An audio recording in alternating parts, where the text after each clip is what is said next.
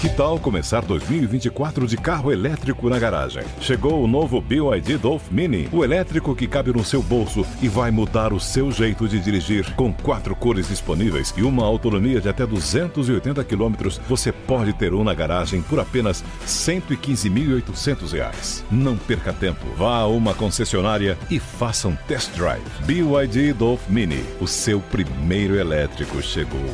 No trânsito, escolha a vida. Jovem Pan Morning Show vai começar. Jovem Pan Morning Show está no ar. Jovem Pan Morning Show.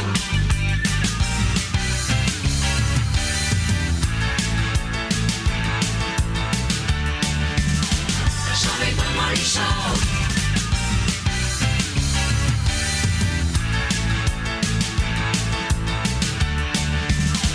Jovem Pan Morning Show. Fala, minha excelência, bom dia, uma ótima segunda-feira, ótima semana para todo mundo que está nos assistindo e nos ouvindo aqui na programação da Jovem Pan News. Tudo bem, gente? Tudo certo por aí? Ó, o Morning tá chegando, hein? E tem exclusiva neste programa porque a nossa equipe teve acesso a um recibo que mostra que uma caixa de itens foi entregue para compor o acervo pessoal do Palácio do Planalto durante o governo do ex-presidente Jair Bolsonaro. Entre as joias tem relógio, anel e uma caneta. E a nossa queridíssima Miriam Spritzer tem os detalhes sobre a marca dessas joias, mas não é só isso não. Afinal de contas, aqui é um belíssimo omelete, tudo junto, misturado e aquele entreter gostoso, certo, Filipão? Pode chegar, pessoal. Bom dia. Bom dia para todos vocês que estão aqui curtindo o nosso Morning Show. Sejam bem-vindos porque hoje nós temos nossa grande estrela Elba Ramalho aqui nos estúdios do Morning Show. Daqui a pouquinho ela estará conosco, será entrevistada aqui, ficará uma hora conosco aqui no nosso Morning Show e também tem uma entrevista, pessoal, prestem atenção exclusiva com o tutor da filha do cantor Agnaldo Timóteo. E a briga pela guarda da garotinha está grande, viu? E a nossa hashtag para participar do programa é Morning Show. Pois é, suba, use e abuse sem moderação. Vai lá, pessoal. Muito bem, Fê. Então participem do nosso programa com a hashtag Morning Show e mandem as perguntas também para Elba Ramalho, certo? Vamos girar nossa reportagem para começar o nosso programa, começar a semana direto de Brasília. O presidente Lula tem na agenda uma reunião com ministros e quem detalha pra gente a Luciana Verdolim. Bom dia, Lu.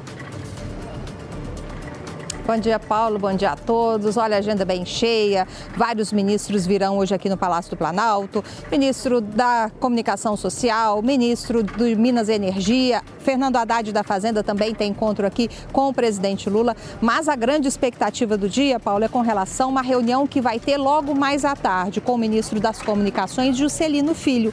Ele é acusado de ter utilizado aviões da FAB em deslocamentos pessoais e cobrado diárias do governo em dias em que não teve agenda pública. O presidente Lula, na semana passada, já avisou que ele deixa o cargo se não conseguir explicar essas denúncias. Muito bem, daqui a pouquinho a Luciana explica um pouquinho mais pra gente. Ainda na capital federal, gente, tem uma história rolando aí, um possível esvaziamento político do Ministério da Agricultura e quem detalha é o Bruno Pinheiro.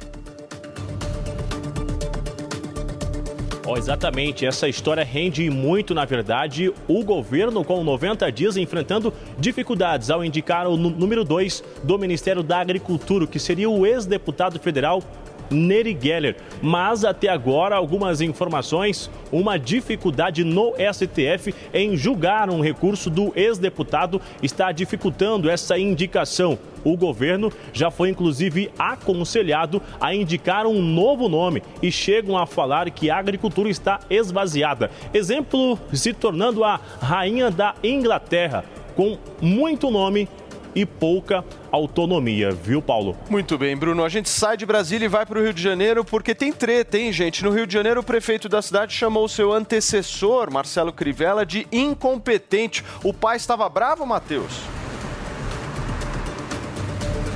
Tava assim, Paulo, bom dia para você, a todos que nos acompanham aqui no Morning Show. Esse assunto aí teve um revés e essa semana já começa com polêmica no âmbito político. O prefeito aqui do Rio de Janeiro, Eduardo Paes, fez severas críticas ao ex-prefeito Marcelo Crivella sobre o transporte público. Quem nos acompanha aqui por imagens pode ver a intensa movimentação desde cedo aqui na capital fluminense, ou seja, muitas pessoas, Paulo, dependem principalmente do BRT, que é o transporte circular rápido, que é utilizado em várias vias aqui do Rio de Janeiro. E durante o período de Marcelo Crivella, segundo Eduardo Paes, faltou eficiência no trabalho. Diversas obras não teriam sido concluídas e foi todo esse aspecto que ele levou às redes sociais. No final, Marcelo Crivella acabou rebatendo, falando que vai orar por ele. Ou seja, uma polêmica envolvendo um assunto que já há bastante tempo é discutido aqui no Rio de Janeiro, mas passa ano, passa ano e a questão do trânsito aqui no Rio de Janeiro, infelizmente, não é resolvida, Paulo. Muito bem, Matheus. E olha, gente, como o Matheus bem explicou aqui pra gente, o prefeito do Rio de Janeiro, Eduardo Paes, trocou farpas com o ex-chefe do Poder Executivo Carioca,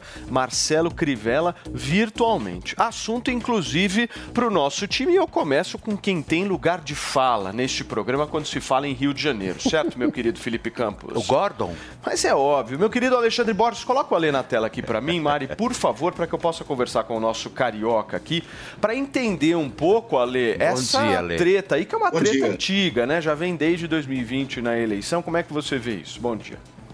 Bom dia para você, bom dia a todos. Olha, o Eduardo Paes e o Crivella realmente não é de hoje que eles se bicam.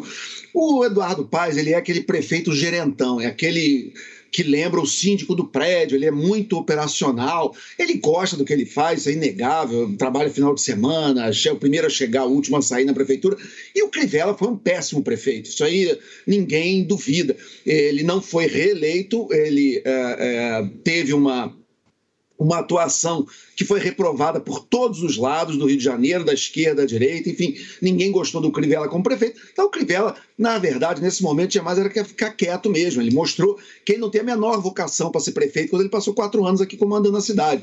Teve um escândalo que foi horrível, que foi quando começaram a pegar problemas na saúde, a, a imprensa começou a ir atrás, ele botou um- um- um- vários funcionários públicos na porta dos, dos hospitais, dizendo que eram os defensores do Crivella, para não deixar entrar para tratar mal a imprensa, quer dizer, uma coisa horrorosa. Então os dois se bicaram, é claro, são estilos totalmente diferentes, mas nesse, nessa briga específica, se é para pegar um lado, o Eduardo Paes é melhor prefeito, é no terceiro mandato, e, e- e, ó, claro, ninguém é perfeito, tem um, pode ter um erro aqui, outro ali, mas no geral, no conjunto da obra, o prefeito Eduardo Paes foi evidentemente melhor prefeito que o Crivella, tem mais é que ficar quieto mesmo.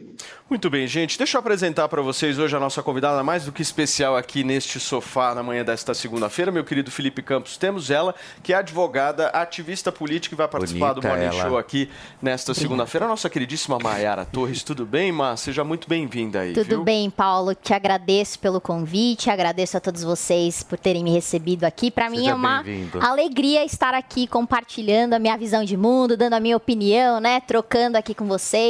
Então espero que essa manhã seja proveitosa. Deixa eu entender um pouquinho da sua visão de mundo em relação a tretas, né? Porque essa é uma treta bem específica, meu querido Isso é muito Felipe Campos. importante. Sabe por quê? Porque, por gosta. exemplo, quando você chama alguém de imbecil, que é o que aconteceu, o prefeito Eduardo Paes foi lá e chamou o Crivella de imbecil. O Crivella respondeu dizendo que vai orar por ele. Olha que treta saudável. Vocês não veem assim? Como é que você vê isso, minha querida? Como um suposto bom cristão, ele ofereceu a outra face e disse que iria orar pelo prefeito, né? Eu concordo com o que o Alexandre pontuou. Eu acho que essa postura do Crivella já demonstra que ele mesmo reconhece que ele foi um péssimo prefeito e, e portanto, Mas sua câmera é a dois aqui, olha. olha só. Câmera 2, maravilhoso. Dois. A pessoa estreando não sabe pra onde olhar pra câmera, mas agora, só, obrigado, pronto. Felipe. Agora já, já sei qual é a câmera. Enfim, dizia que essa postura do Crivella talvez demonstre que ele próprio reconhece que ele foi um péssimo prefeito e paz é muito melhor, na minha opinião. Muito bem, meu querido Mano Ferreira, você também é da turma do Paz, né? A gente tem que reconhecer que no caso dos transportes, primeiro que o Crivella realmente foi É um que o péssimo Crivella foi prefeito. muito ruim, né? Não Acho dá que não tem quem defender, né? defenda o Crivella.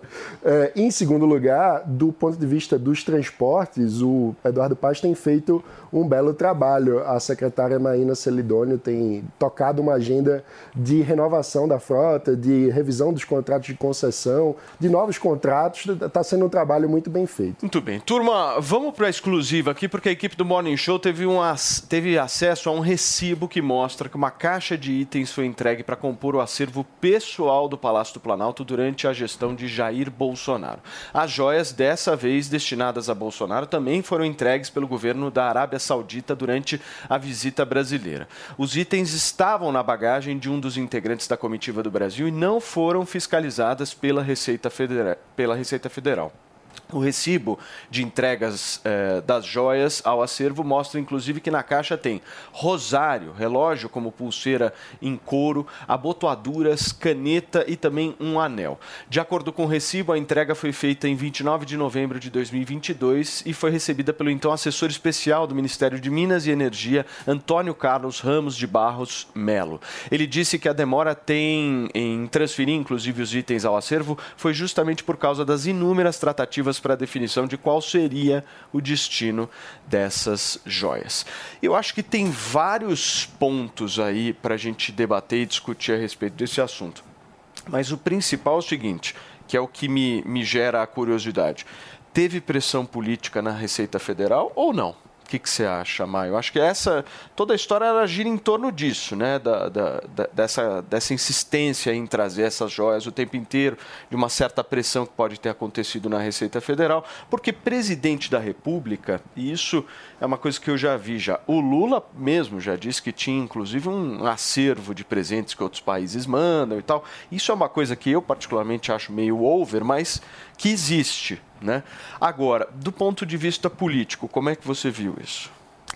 Bom, a, a reportagem que foi divulgada pelo jornal Estado de São Paulo demonstra ali, né, trouxe uma última informação de que, inclusive, o próprio presidente enviou um ofício ao gabinete da Receita Federal. é, Informando que um funcionário do governo iria até lá, o tal do Jairo, né, que depois foi melhor identificado, iria até Guarulhos para retirar essas joias. E a própria reportagem demonstra que houve sim pressão é, para com, com relação ao gabinete da Receita.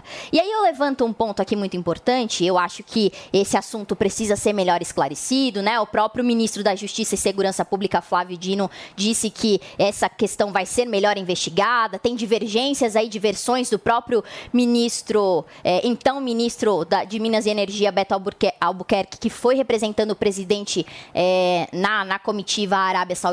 Tem diferentes versões que ele dá, então é necessário que haja uma investigação. Mas eu levanto aqui um ponto, um ponto muito importante que diz respeito a isso que você levantou, Paulo, com relação à pressão na Receita. Houve pressão política dentro da Receita Federal, mas o auditor fiscal, que era responsável pela apreensão das joias, não cedeu a essa pressão. E aí é muito importante, né? Tem um aspecto dentro do serviço público que é bastante criticado, que é a estabilidade do servidor público, e eu considero como um mecanismo muito importante para esse tipo de situação. Se esse servidor público não fosse protegido ali pelos mecanismos de, de enfim, de que, o- que o próprio servidor tem para fazer com que a lei fala se do cumpra. cargo em comissão para o cargo concursado, é? Da indicação Exatamente. política para aquele cara que prestou concurso. Exatamente. A estabilidade dentro do serviço público tem essa função, né? De fazer com que o servidor público não ceda à pressão política e faça com que a lei se cumpra, já que essa é a função dele.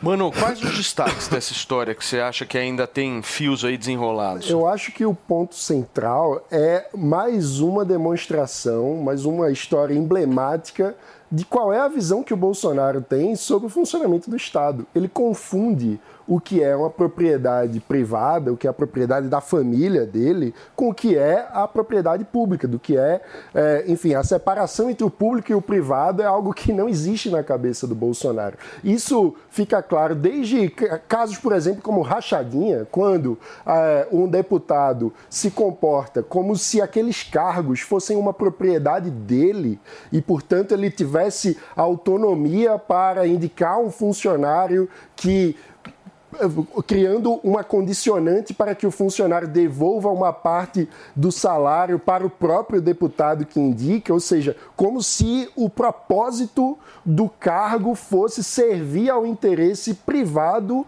do mandatário. E Bolsonaro se comporta assim em diversas situações. Quando, por exemplo, ele troca o comando de delegacias da Polícia Federal, daquela denúncia do ex-ministro Sérgio Moro, para proteger os filhos, quando ele faz uma interferência usando, ao que tudo indica, três ministérios foram é, pressionados por Bolsonaro para participar dessa tentativa de é, ter os, as joias para a família dele. Então, tudo isso mostra, no fim das contas, uma incapacidade de Bolsonaro de seguir regras mínimas da gestão pública e uma, uma ânsia de tratar o Estado brasileiro como se fosse uma propriedade ao serviço dele e da própria família. Em outras palavras, Bolsonaro está dando vazão, ele dá vazão ao longo de toda a sua carreira, e é importante situar isso, ao espírito patrimonialista, um dos vícios mais antigos e incrustados da história brasileira na política. Muito bem, Ale, nós estamos falando aqui, trouxemos inclusive na, na abertura, desse segundo pacote, né? Porque a discussão ela se centrou muito nesse primeiro pacote, o Bolsonaro foi lá publicamente, até falou a respeito disso, que a Michelle iria usar essas, essas joias e não ficar com elas, enfim. Como é que você vê esse segundo pacote? É batom na cueca? Ah, total. É muito difícil de explicar, tá muito feio na foto.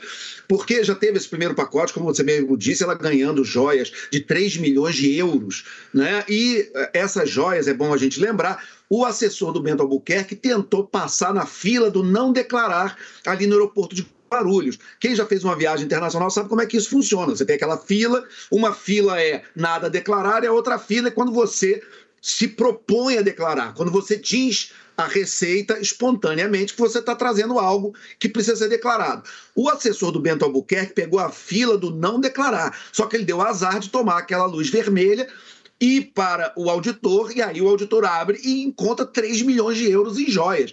E aí, isso foi no final de 2021, e até hoje não tem uma explicação para isso. Ou seja, ó, ah, eu iria usar, eu iria, iria, entendeu? Passaram dois anos, e aí? Entendeu? Quer dizer, cadê a documentação? Claro que vai ter gente dizendo, ah, o Lula recebeu muito presente. Também recebeu e também errou. Né? Você tem, o Lula recebeu mais de 300 mil presentes. O, o- em valor de hoje, eu até fiz a conta aqui, na época, em 2010, quando ele saiu da presidência, era um milhão e meio de reais, dizer, são mais de 3 milhões de reais em valores ajustados pelo IPCA em valores de hoje. É muito dinheiro também. Então, essa, essa parte de presente que o presidente recebe precisa ser melhor regulamentada, porque mesmo na iniciativa privada, isso já seria escandaloso. Se você é um presidente contratado de uma empresa e um fornecedor, alguém que você está fazendo negócio, como o Brasil faz negócio com aqueles países, você começa a receber presente por fora. Isso não pega bem, você no mínimo pode ser demitido, né? Você tem que declarar o seu chefe. Então, mais ainda no serviço público, né? Quer dizer, vocês vão lembrar que num debate o Ciro Gomes chegou a acusar o Bolsonaro de ter vendido uma refinaria da Petrobras por menos da metade do valor. E aí coincide mais ou menos com a data que ele recebeu esses presentaços é, é, dos Emirados Árabes. Então, precisa explicar direitinho, porque está muito feia essa história de todos os lados. O segundo presente também. Teve, teve é, pressão, nem se sabe ainda onde estão essas coisas, porque do, do primeiro pacote você sabe que, como elas foram apreendidas pela Receita, essas joias estão guardadas e está nessa disputa. Agora, essa parte do relógio, do rosário, dessa- desses presentes que foram para o Jair Bolsonaro, essa ninguém nem sabe onde estão. Então é muito difícil de explicar e eu peço a você que está nos ouvindo que, no mínimo, pense que é mais uma lição para, seja você de esquerda, de centro, de direita, seja o que for, para de idealizar político. Político é isso aí. A gente tem que ter nossa postura política, a gente tem que defender nossas ideias. Agora, ficar chamando político de mito, ficar é, é, achando que político é santo, pelo amor de Deus, para com isso. Político é isso aí. Agora, só f- fazer um, um desabafo aqui, né? É, essa, obviamente, que é uma situação assim esdrúxula do ponto de vista ético, né? Mas o que mais me incomoda, assim, é que é o Lula que vai dizer se a pessoa foi ética ou não foi.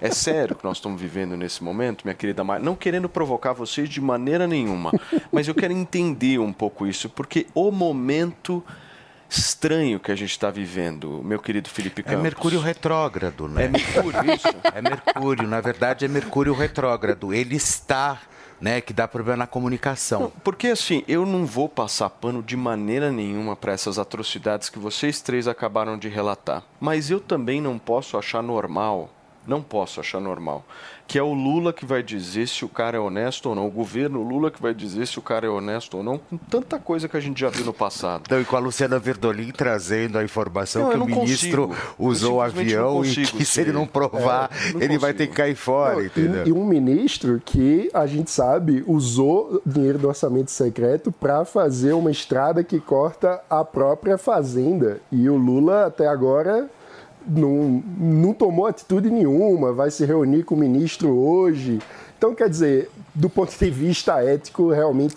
Minha querida o Lula Maiara, o Lula tem credibilidade para julgar se alguém é honesto? Olha, eu discordo que vai ser o governo Lula que vai avaliar essa situação e vai dizer se é, houve crime ou não, se essa situação foi ética ou não. A gente tem a lei que determina, né? O, o Alexandre citou aí que o Lula recebeu vários presentes durante o seu governo, e é verdade. É, mas essa prática de troca de presentes, embora a gente possa achar estranho, ela é comum a troca de presente en- entre chefes de Estado. Só que existe um procedimento a ser seguido na hora que um Estado recebe um presente institucional. E aí, dentro dessa história, há uma grande confusão, né? O presente realmente é institucional? Foi dado ao governo brasileiro? Ou, ou era parte de, de- do, do acervo pessoal do presidente ou foi dado à primeira-dama? Essa é uma questão que precisa ser esclarecida, porque tanto em um caso quanto no outro, há procedimentos E quem legais pode a serem esclarecer seguidos. isso? É, A é boa própria. Receita Federal, né?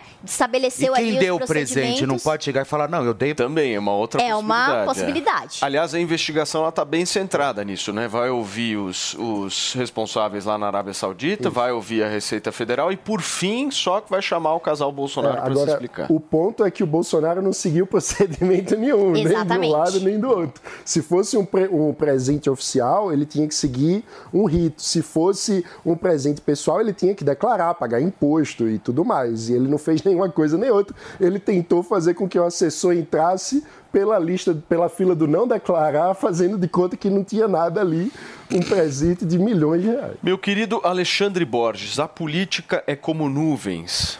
Um dia tá de um jeito, outro dia tá do iCloud, outro. Né? É tipo um iCloud, exatamente, Fê. Você tá muito bom hoje. Você tá com umas tô pegando o ritmo, boas. eu tô pegando o ritmo. Meu querido Alexandre Borges, como é que você vê isso? Então é o Lula que vai falar se o negócio foi honesto ou não. Pois é, essa frase que você citou é do Tancredo Neves, grande frasista, o avô do Aécio. Enfim, o, o, o que acontece é, eu espero que não. Quer dizer, qualquer palpite que o Lula ou alguém do governo dele dê, eu acho que isso é menos importante do jogo político. Quem, vai, quem tem que dizer, Receita, Polícia Federal Justiça. É uma história muito difícil de explicar, entendeu? Porque a troco de quê o país árabe vai dar 3 milhões de euros ou 16 milhões de reais em joias para Michele Bolsonaro? Por quê? Porque achou ela simpática? Ou porque ela é a primeira dama do país. Ela é a primeira dama de um país que estava fazendo negócios com os Emirados Árabes, com o fundo de Abu Dhabi, um fundo que já foi parceiro do Ike Batista, que tem um monte de história estranha, que inclusive controla o metrô aqui do Rio de Janeiro e vários negócios grandes aqui no Brasil.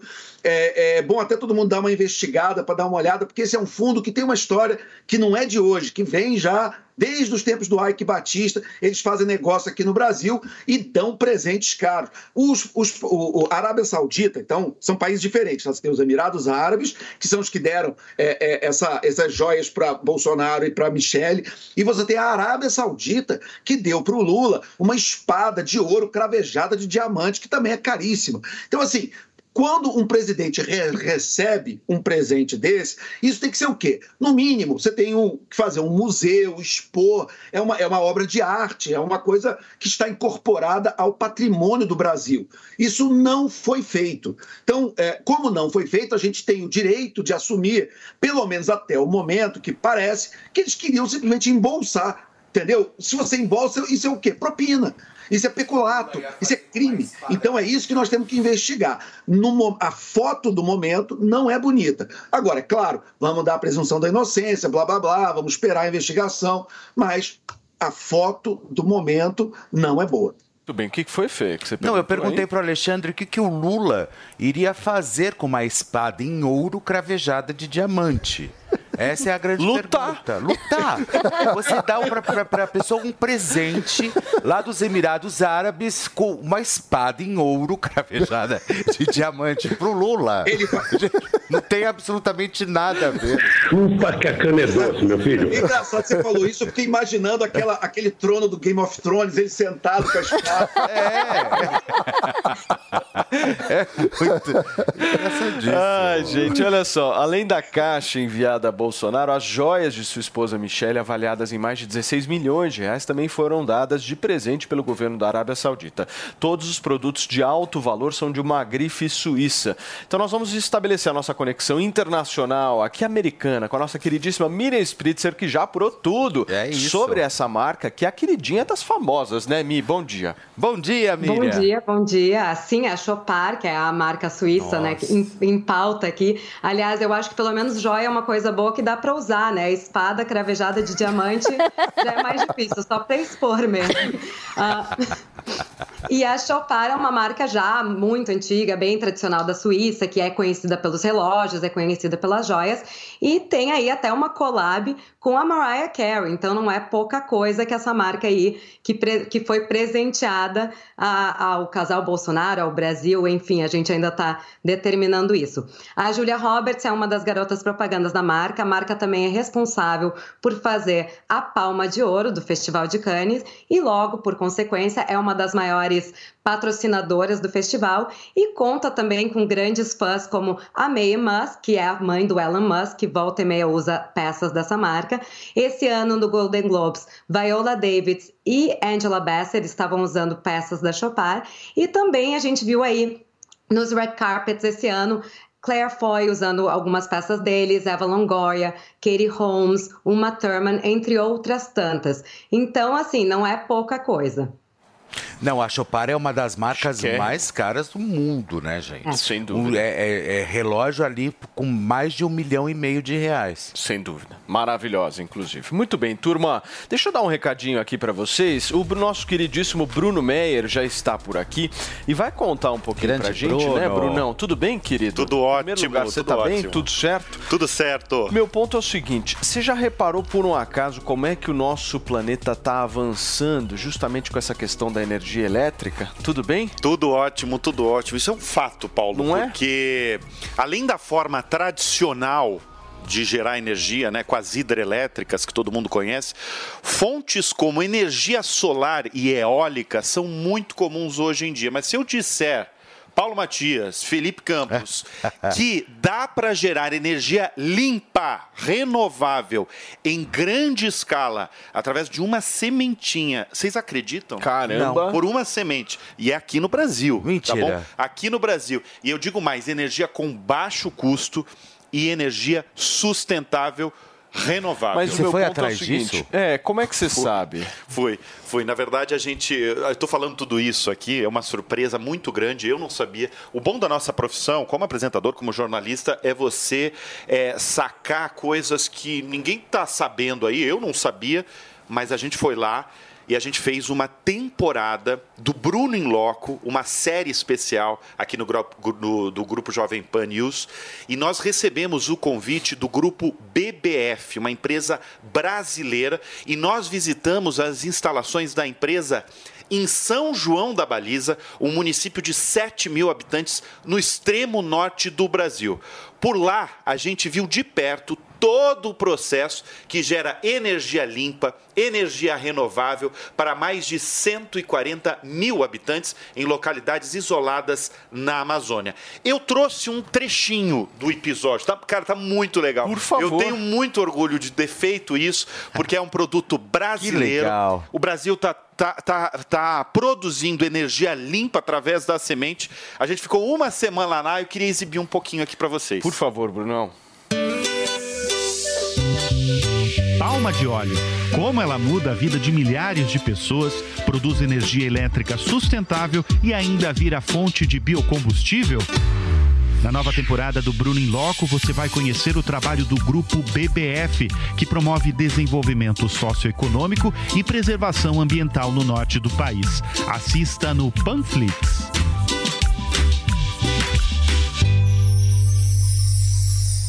Pô, que legal, hein, Brunão? show de bola, cara. Que legal, Muito hein? Inimaginável. Essas uma imagens são semente, todas pô. suas, de Não, vocês? toda- teve uma equipe aqui do, da Jovem Pan boa. que foi comigo para Roraima para saber. ficou- é, ficou show de bola, Porque hein? assim, é inacreditável que uma semente da palma de óleo não gera só uma fonte de energia, não, fonte renovável.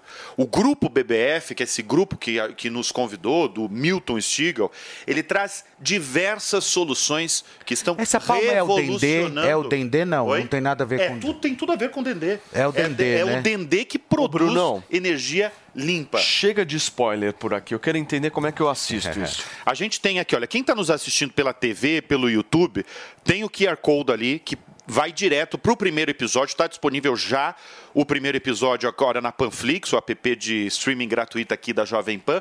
Tá no canal de YouTube também da Jovem Pan, Jovem Pan. E fiquem ligados que em breve o episódio 2 está no ar. Eu posso vir aqui para falar Pô, do episódio 2? Pra onde você vai? Já sabe pra Não, onde não. vai? A gente, a gente, eu fiquei uma semana Ah, no início de Roraima, né? Em Roraima. Fica, porque a, a- a história da empresa é muito grande, ela gera muita. Tem 6.500 profissionais Boa. que trabalham lá e a gente tem três episódios aí para Boa. mostrar a história do Grupo PBF e da produção de energia limpa lá no norte do país. Show de bola. Turma, esse é o Bruno em loco. Se vocês quiserem apontar a câmera do celular pra eh, Grande de vocês Bruno. aqui para esse QR Code, vocês vão direto para o aplicativo da Panflix e assistem o Bruno Meyer, trazendo informações bem relevantes aí sobre energia elétrica e vários outros assuntos legais. Obrigado, Brunão. Valeu. Gente, olha só, o ministro das Comunicações, Juscelino Filho, recontratou nove servidores demitidos pelo atual governo e que ocuparam cargos estratégicos na gestão de Jair Bolsonaro. Agora são 10 horas e 30 minutos.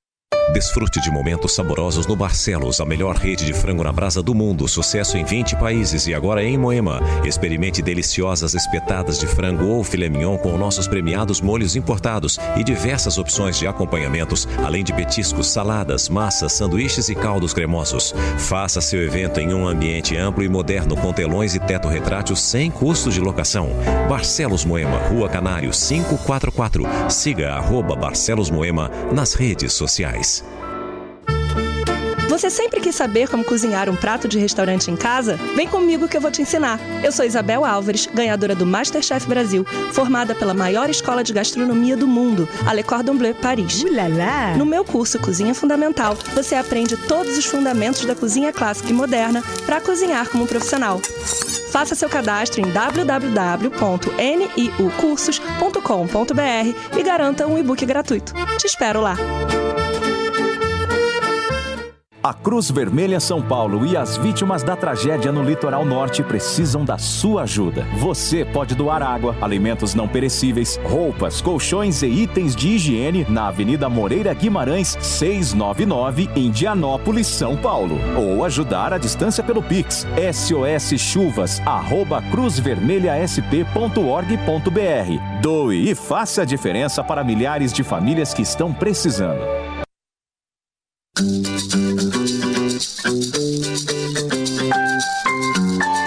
Mulheres Positivas. Amanda Oliveira, fundadora do projeto Valkyria World, passou os primeiros anos da infância com os pais e as três irmãs mais velhas na Vila União, favela na zona sul da capital. O barraco da família era de papelão, lona e madeira.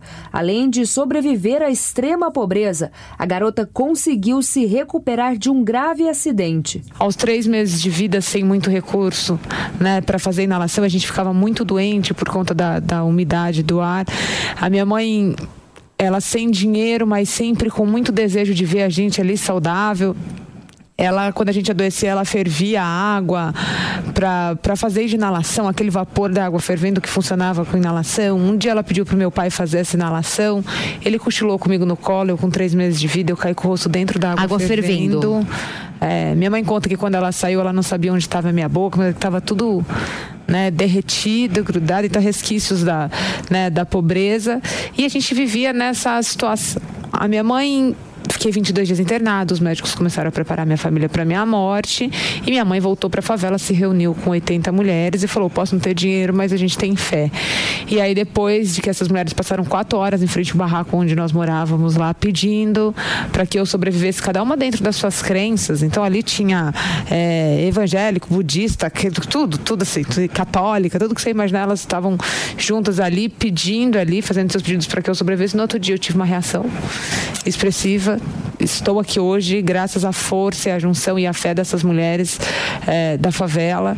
E mais tarde a minha mãe, uma visionária, favelada, mas com uma visão incrível, falou: Eu preciso ir embora daqui, eu preciso sair da pobreza. Veja a entrevista completa de Amanda Oliveira, fundadora do projeto Valkyria World, no canal da Jovem Pan News no YouTube e no Panflix. Mulheres positivas. Que também é do União Brasil. né? Então, você tem. O, o- o União Brasil é o hóspede do barulho, né? Porque realmente ele tem essa origem de, de- de partidos que historicamente foram é, é, contra o, o governo Lula, né? Foram apoiar o Bolsonaro. Você tem o Democratas, o PSL, que era o próprio partido do Bolsonaro, que se juntou. E aí, nessa cota do Centrão, né? Do, do Luciano Bivar, que é um- um- um é, é, representante do Centrão. É aquela história, né, mano? É torcedor do esporte, né? Fazer o quê? E aí, é, é, esse pessoal se juntou para dizer que vai apoiar Lula, tem muito voto. Mas também na hora de indicar ministro, in- indica a Daniela, que tem esse histórico esquisito com, com milicianos aqui no Rio de Janeiro, e você tem esse ministro, o, o, é, o meu Juscelino Filho, que ele tem a- o escândalo, o escândalo da, da, da- da estrada que passa na porta da casa dele, feita com dinheiro do orçamento secreto. Você tem milhões em cavalos de raça que ele cria não declarados. A Receita foram pegos agora. Usa avião para ir em exposição de cavalo e cobra as diárias e a viagem da União. Quer dizer, é, é- é tudo que é a política velha, tudo que o Brasil tem assim de mais arcaico, mais retrógrado na política. Então, assim, o que o Lula está fazendo é chamar o sujeito para conversar, me parece que é para ele ter a saída honrosa dele sair da reunião e ele próprio pedir demissão. É aquela história, escuta, meu filho, pede demissão para eu não ter que te demitir. Me parece que esse que é o conteúdo da conversa. Se for, ele se livra do Juscelino, mas não se livra do, do União Brasil. O União Brasil agora precisa ter um pouco mais de critério a quem indica e o governo Lula também precisa botar um pouco de filtro em relação aos nomes que recebem indicação. Porque não basta, ah, me diz aí quem que você quer que eu te ponha o Ministério da Comunicação, que é um ministério enorme, que envolve verbas enormes, concessão de rádio e televisão, tem uma série de coisas muito críticas, a própria SECOM, né, que distribui publicidade do governo, tem muita coisa muito crítica e muito importante na área do Ministério das Comunicações, que, claro, não pode estar na mão de qualquer um.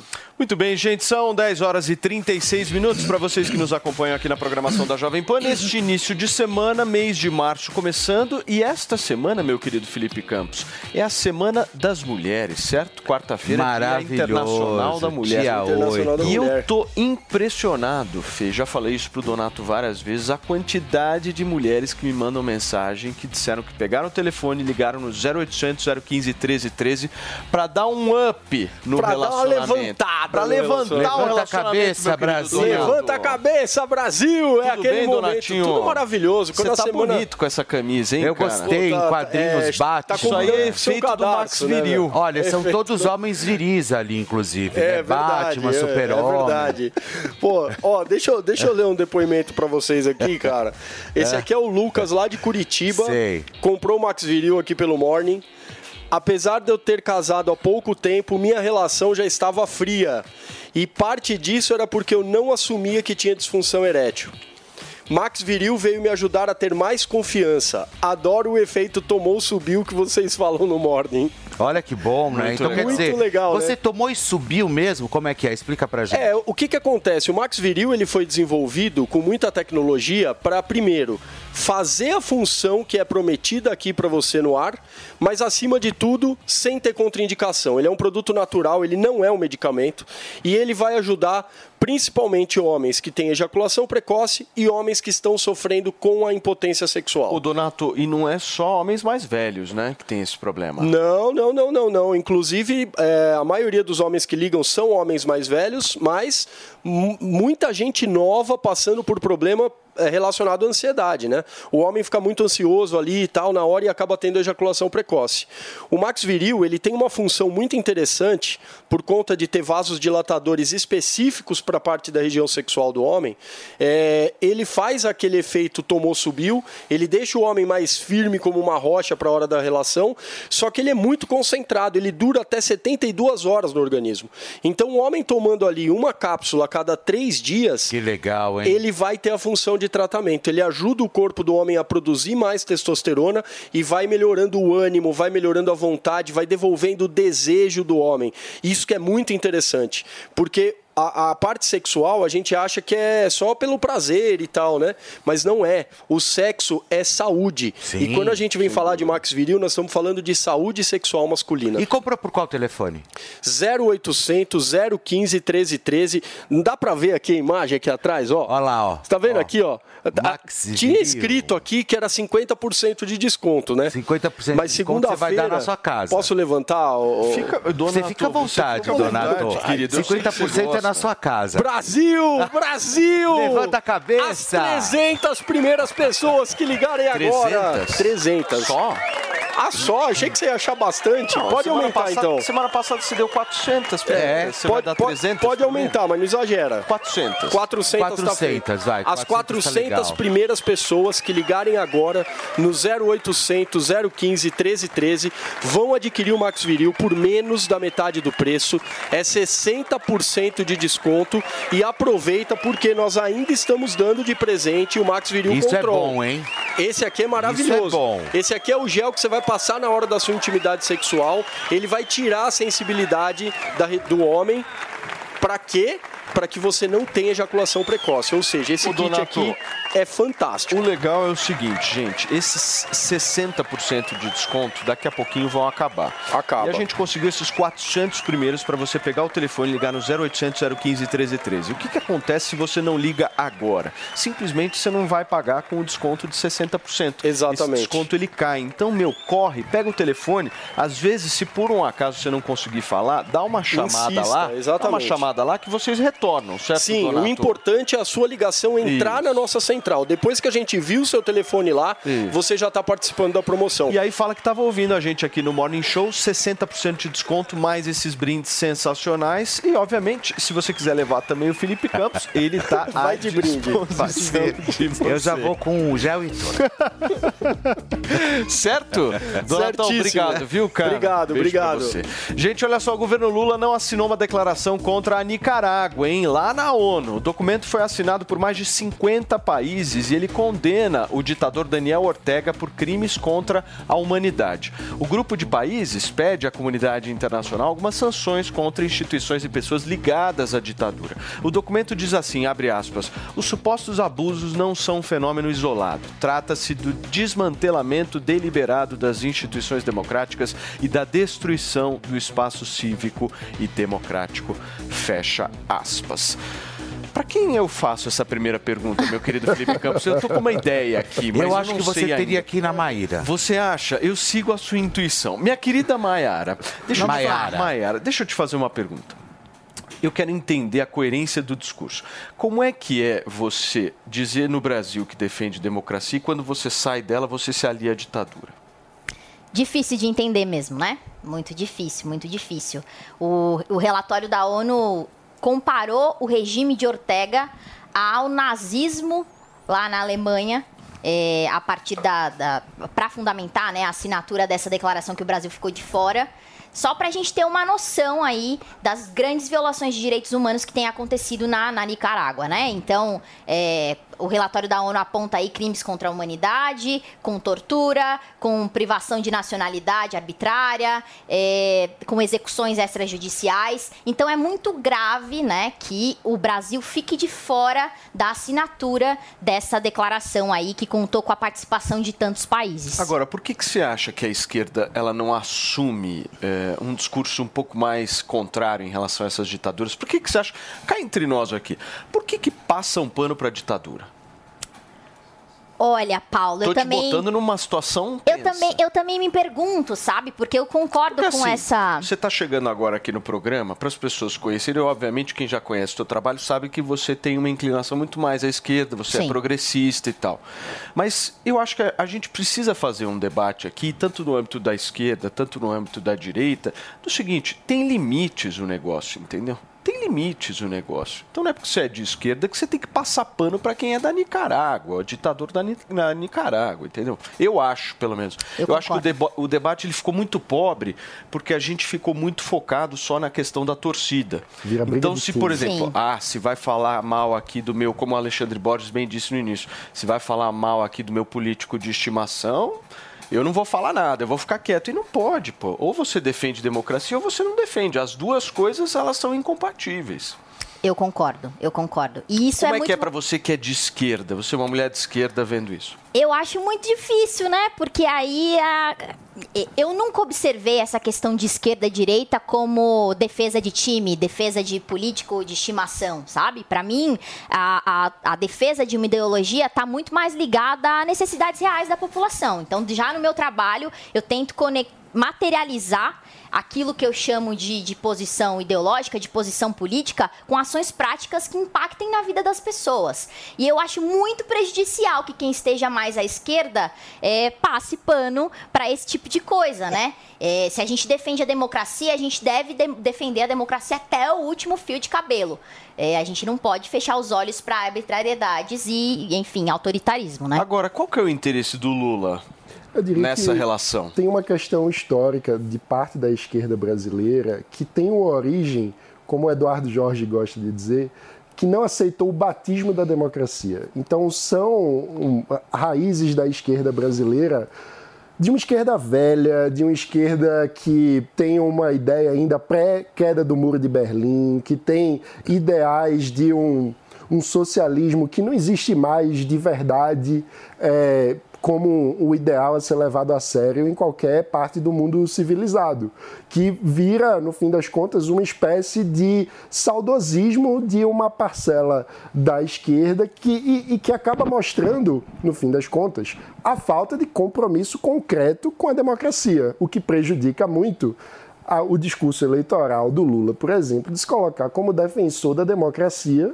quando a gente sabe que ele paga pedágio para os autoritários da esquerda o tempo todo. Gabriel Boric, presidente do Chile, fez uma fala muito boa recentemente, ele que é um líder de esquerda, falando sobre o duplo padrão moral na esquerda latino-americana. Isso se aplica em muito ao PT e a boa parte da esquerda brasileira, que é quando o problema está no outro time, a gente bate. Quando é do nosso time, a gente passa pano. Agora, isso tem uma postura simétrica do- da, da outra parte. Né? Tem muita gente que bate em ditaduras de esquerda e passa pano em ditaduras de direita. Nenhuma coisa nem outra são Muito bem. razoáveis. Ale, antes de passar para você, olha só, durante uma palestra na Conferência Anual de Ação Política Conservadora, que fica nas proximidades de Washington, o ex-presidente Jair Bolsonaro disse que o Brasil tem certos assuntos que são proibidos. Os detalhes, quem vai trazer para a gente é a nossa Miriam Spritzer, que está lá nos Estados Unidos e vai contar sobre esse evento que rolou, né, É isso Miriam? aí, Miriam. Sim, esse evento é o CPAC, né, que é uma conferência que acontece anualmente, que antigamente era aquele primeiro ponto de partida onde os candidatos à presidência re- do lado republicano começavam a, a- a- as suas corridas, né, as suas campanhas.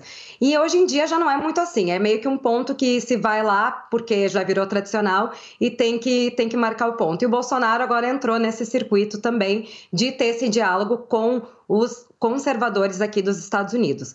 Nessa palestra, o Bolsonaro comentou dos assuntos proibidos e destacou principalmente a história da vacina, né? Como sempre no Brasil se fala ciência, ciência, ciência, isso são frases dele, né? Não é minha. E ele respondeu que não, que é liberdade, liberdade, liberdade, e destacou que ele não ah, obrigou nenhum brasileiro a se vacinar e foi muito aplaudido no público. Ele também comentou sobre falta de liberdade de expressão ou falta de liberdade de imprensa e comentou algumas outras coisas, inclusive que ele não conseguia entender o resultado da eleição, considerando o apoio que ele tinha nas ruas. E isso, claro, né, no ambiente que ele estava ali, era realmente para um público mais americano, eram pouquíssimos brasileiros na plateia e um público americano que é muito trampista. Então ele foi encontrado ali com grande apoio do público e até algumas perguntas da imprensa que aconteceram depois eram realmente fora do, do contexto do CPAC. Bem, gente, Ale, deixa eu entender um pouco aí a tua visão justamente sobre essa participação do Bolsonaro nesses eventos com o Trump. Ele está insistindo nessa parceria, né, nessa imagem colada com o Trump. Isso é, do ponto de vista político, inteligente? Olha, o que é um pouco sobrou a ele, né? Porque quando a gente fala de, de marketing, de estratégia política, às vezes as pessoas acham que o marqueteiro político ele consegue moldar, ou o estrategista político consegue moldar o político de qualquer jeito. Não é. O político tem que ter alguma afinidade com a imagem que ele quer passar. E o Bolsonaro ele é um extremista. Então, o CIPEC, eu já estive no CIPEC, eu fui no CIPEC em 2018. Aliás, eu assisti uma palestra, uma das palestras foi do próprio Donald Trump na época, que era presidente na época. O, o CIPEC também mudou. O CIPEC foi, historicamente, como até bem lembrou a Miriam, ele era um, uma, um evento que falava a todo o Partido Republicano e a toda a direita americana. Hoje, o CIPEC está muito focado no, nos extremos. Então, é, eu vi recentemente pesquisas, quando você pergunta para todos os republicanos do país é, é, em quem que eles querem que seja o, o candidato a, republicano ano que vem a presidente, dá 40 para o Trump e dá 30 mais ou menos para o Ron DeSantis. É muito próximo, 40 a 30. Quando fizeram uma entrevista essa semana no CIPEC, uma pesquisa lá, no CIPEC o, o Trump dá 60 a 20. Então você vê a diferença do público do CIPEC para a direita americana como um todo. O público do CIPEC é um público muito radicalizado como o próprio CIPEC Brasil. O, o, o evento ele, ele começou a vender franquia e, aqui, e a família Bolsonaro fez um CIPEC, fez CIPEC aqui no Brasil e só foi assessor de político. Foi um, um evento muito extremista, que nem de longe é, é, representa o que seria uma direita brasileira. Então, assim, ele está querendo é, é, é, colar nesse movimento que liga a Orbán, a Hungria, que liga a, a, alguns extremistas da Polônia, que liga ao Steve Bannon, que seria esse grande ideólogo do bolsonarismo é, e desse movimento mundial hoje, somente depois da morte do Olavo de Carvalho. A gente poderia dizer que Steve Bannon é hoje a grande mente. E você tem e aí até lembrando um pouco da discussão anterior do Daniel Ortega, é onde os extremos se encostam. Você vai, por exemplo, para esse extremo da, da direita, ele tem, junto com um extremo da esquerda, um certo apreço pelo Putin e uma dificuldade enorme de defender a Ucrânia e o Zelensky, por exemplo. Então, assim, são, são nuances da política que a gente vai acompanhar. É claro que no, no, no, no discurso dele, ele, ele falando sozinho, falando com um público totalmente trampista, radicalizado, ele falou que ele quis sem filtro nenhum. O que a gente quer saber mesmo é o seguinte: cadê as joias? Muito bem, gente. Vamos para um assunto bem delicado. Agora são 10 horas e 51 minutos. Aliás, daqui a pouquinho tem Elba Ramalho ao vivo. Ao vivo, daqui Show, a pouquinho, Campos. pessoal. Daqui a pouquinho, hein? Antes disso, Fê, você vai contar pra gente a notícia que envolve, inclusive, a atriz Angelina Jolie, né? Pois é, olha só, pessoal, considerada uma das maiores, é a polêmica pura. Prestem atenção, hein? Considerada uma das maiores estrelas de Hollywood, né? A atriz contou uma história chocante, viu, pessoal, sobre a vida pessoal dela. Ela disse que já enfrentou uma, uma dura luta contra a depressão e o vício em drogas. E o que chegou a pensar em contratar um matador de aluguel para que matasse ela mesma.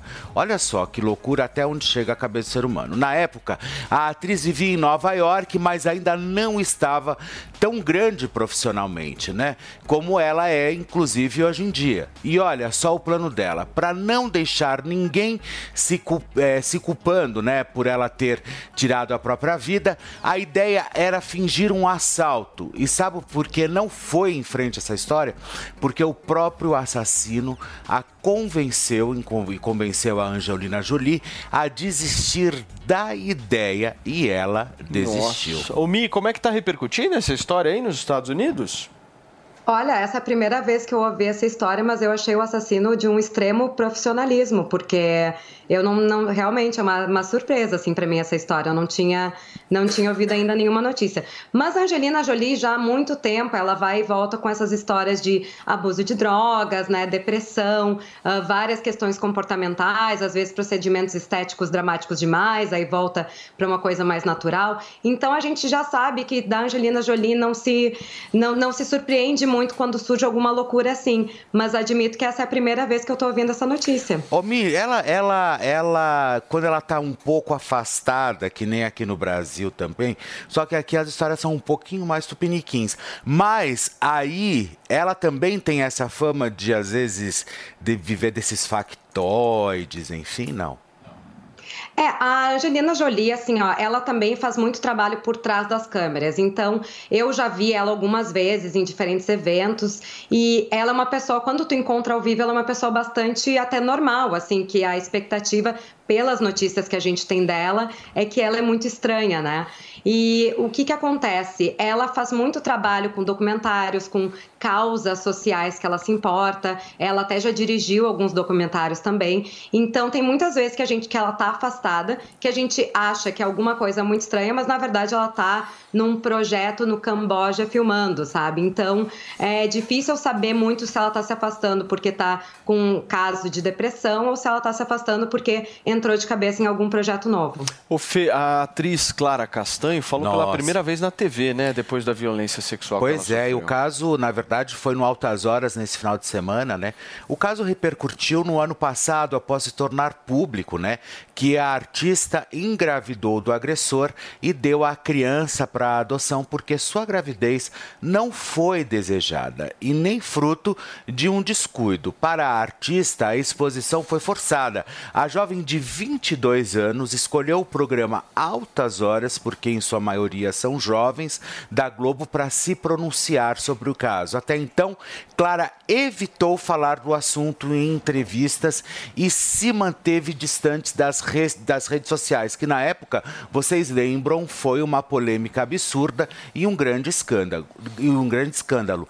Clara também afirmou que denunciou todos os crimes aos quais ela foi submetida e ela também disse confiar na justiça, lembrando que a carta aberta foi publicada nas redes sociais e realmente foi um programa muito emocionante, viu? Sem sombra de dúvida. Aliás, a atriz Clara Castanho sofreu todo esse, toda essa questão. Eu acho que ela, no caso, Fê, não sofreu apenas um estupro, né? Ela sofreu um julgamento inicial naquela É, época. e né? foi- Você lembra foi- muito bem que houve, nós tivemos acusações em relação a ela, enfim. É, é, ela foi, acabou... muito, foi muito emocionante a participação dela. Quem assistiu viu, né? Os trechos, enfim, até a Sandra Annenberg depois levantou e deu um abraço emocionado na, na, na Clara Castanho. As duas se emocionaram bastante no ar, enfim. Foi um programa que valeu muito a pena. Até porque ela traz ali grandes momentos ali de tudo que aconteceu, né? E ela retra- retrata ali toda a situação com exclusividade e saído realmente da boca da própria artista, porque até então estava no âmbito da imprensa e o texto é frio, a gente É. nunca sabe como funciona, né? E ela mesma falou, foi interessantíssimo. Muito bem. Gente, são 10 horas e 56 minutos da manhã desta segunda-feira aqui na Jovem Pan News. Meu querido Felipe Campos, vamos falar de cuidados com a nossa queridíssima beleza? Afinal de contas, aqui neste programa o que a gente fala sobre queda capilar não está escrito, certo? Eu gosto muito de beleza e eu gosto muito desse produto, quer dizer, de tudo que eles lançam, na verdade. Aliás, queda capilar que atinge homem, atinge mulher, atinge gente mais nova, atinge gente mais velha. Queda capilar é um problema. E eu tenho certeza que você está pensando em fazer um implante. Antes disso, a gente tem um papo legal para fazer aqui. Exatamente. Principalmente sobre tecnologia. Exato, certo? Paulo. Bom Já- dia. Bom dia para vocês, bom dia para toda a nossa audiência. Hoje nós estamos aqui com a nossa diretora de produtos e inovação Olha, que científica, legal. a Seja- Paloma. seja bem-vinda, A gente sempre Paloma. traz aqui a parte é, do, do emocional, das pessoas que sofrem com queda de cabelo. Hoje, especialmente, a gente vai falar com quem tem fio branco,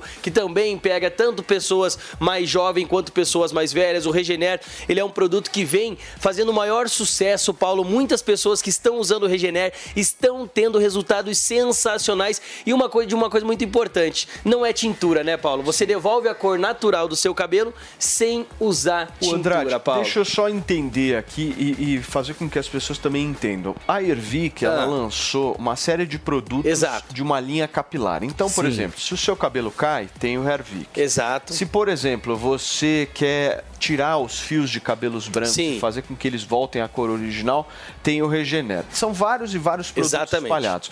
Hoje a gente vai discutir um pouco sobre o Regener. Exato, Eu falar quero- um pouco da tecnologia. É, eu quero entender, o, o, o Paloma, como é, que, como é que faz isso? Porque Sim, assim, as é. pessoas eu acho que devem estar achando que isso é uma tintura. É. Você passa e o teu cabelo vai ficar negro, vai ficar. Paulo, como é que é? o seguinte, antes de mais nada, você que está nos acompanhando em casa, que tá com cabelo branco, que não aguenta mais olhar no espelho, aparentar aquela ideia 10, aquela idade 10, 15 anos a mais do que você realmente tem por conta dos fios brancos, já liga no 0800 020 1726. Agora, 0800 Você já usa, 020 1726. Tem que usar, né? É a correria do dia a dia. Como é que e aí, Paloma? Tudo bem? Bom dia, tudo Bom bem? dia, seja tudo bem? bem-vinda. Obrigada, obrigada. Então vamos lá. Tudo começa por uma questão bem interessante. Você acorda no espelho e de repente tem um fio de cabelo. Um fio de cabelo ali aparece. Aquele e- branquinho. Aquele branquinho. Já começa a se sentir um William Bonner. Assim, é, coisa meio- exato. Começa por ali. Até, eu tava conversando, sabe, ontem. Então, por exemplo, foi aniversário em família. Aproveitei todos os homens que estavam lá para conversar com eles, que é a minha área de pesquisa científica. Uhum. Falar com pessoas, entender o que elas buscam. E aí, na hora que eles compartilharam, foi assim: olha, o difícil para nós é o processo.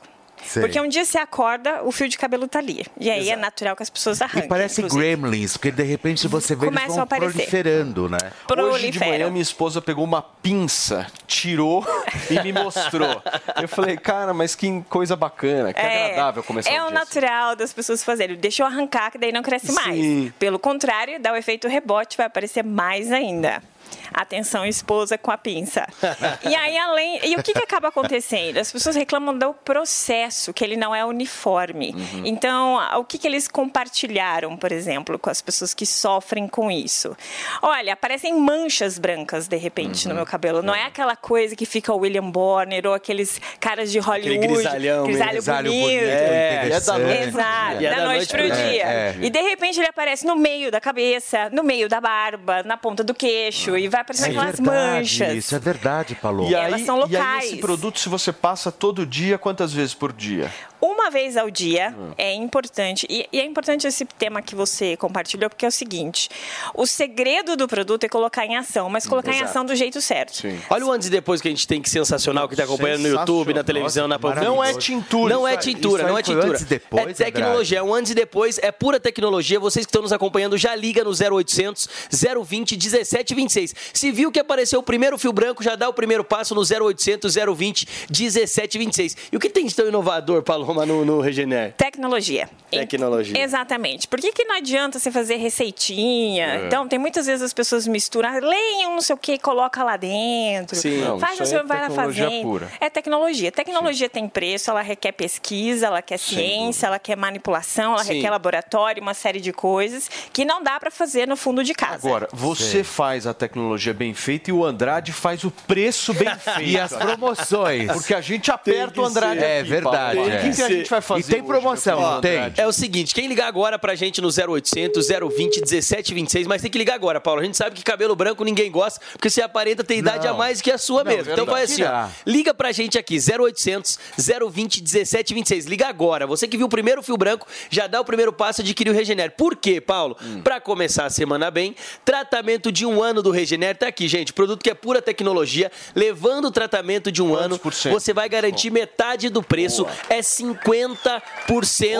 de desconto. E ó, Felipe, E vai levar o quê? Vai levar, já vi olha que você tá só, cheio de pessoal, brinde aí, hein? Vai levar o shampoo Hervik, que é maravilhoso. É sensacional, Tem hein? uma fragrância incrível, sensacional. Esse barbeador que eu já ganhei Essa também, maquinha tá fenomenal também, né, maquininha Felipe? Essa maquininha maravilhosa. é e as ampolas Hervik também, para você poder continuar com o seu tratamento. E Então, uma- você levando o Regener, você vai levar esses três produtos. Lembrando, viu? É cara, hein? Essa maquininha é cara, é um cara, baita hein, brinde, pessoal? tá todo mundo elogiando, foi um dos melhores brindes que nós já demos até Sabe hoje. que eu já me depilei? Já usou ela? Já. Funcionou Oh, bem? interessante Ah, depois te falo aonde. Foi maravilhoso. Ó, gente, liga Coisa 0800 020 1726. Tá aqui, vai pagar só metade do Boa. preço ligando agora. Como a Paloma tá aqui, a gente vai estender hoje Quantos até 11h30. minutinhos? São Até 28 11h30. minutos. 28 minutos. Exatamente. 0800 020 1726. Precisa acabar com essa história de fio de cabelo branco aí que tá atazanando da sua vida. É isso aí.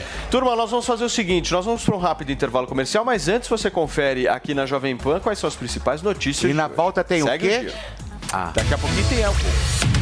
Ideologia não pode interferir no agro, diz Roberto Rodrigues. Ex-ministro da Agricultura de Lula criticou o fatiamento da pasta promovido pelo atual governo.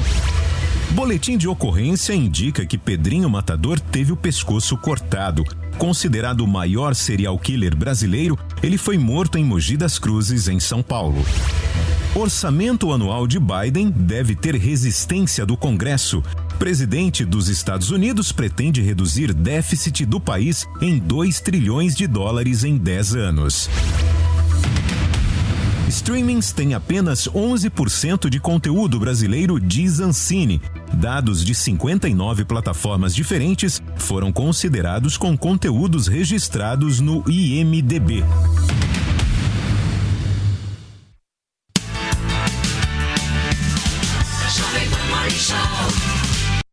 E aí, tá embarcando no mundo de apostas esportivas e não sabe por onde começar? Então conheça o vaidebob.com. Simples, fácil e intuitivo, o site te oferece as melhores odds do mercado. E tem mais. Nas redes sociais, arroba vai de Bob, você tem postagens diárias sobre as principais disputas e dicas para fazer aquela fezinha.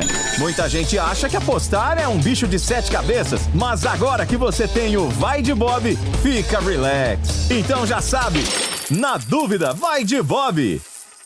Experimente o polvo provençal do Rufinos Restaurante. Uma deliciosa receita de polvo inteiro grelhado com alho e ervas de Provence. Acompanhe riso al nero de sépia. Para duas pessoas, imperdível. Rufinos Restaurante, no Itaim, Rua Doutor Mário Ferraz 377. Acesse rufinos.com.br.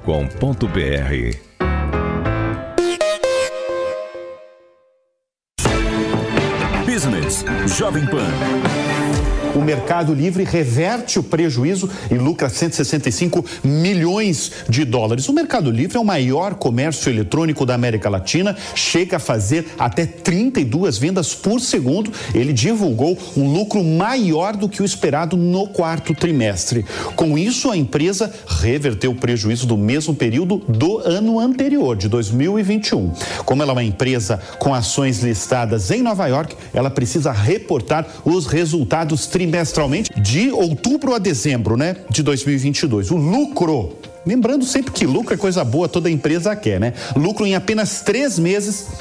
O lucro foi de 165 milhões de dólares. No ano passado, 100 bilhões de dólares foram processados em pagamentos via o Mercado Pago. O Mercado Pago é o braço aí de. É como se fosse um banco dentro do Mercado Livre. É o braço aí financeiro do Mercado Pago. Tá com, do Mercado Pago está com um crescimento muito expressivo. Em 12 meses, a receita, que é todo o dinheiro que entra com a venda de produtos, a venda de, de serviços do Mercado Pago, aumentou aí 73,5%, foi para 1 bilhão e 300 milhões de dólares. É um resultado também muito impressionante, 70, um, um aumento aí de 73%. É muito legal chamar atenção porque é uma empresa varejista que está indo muito bem.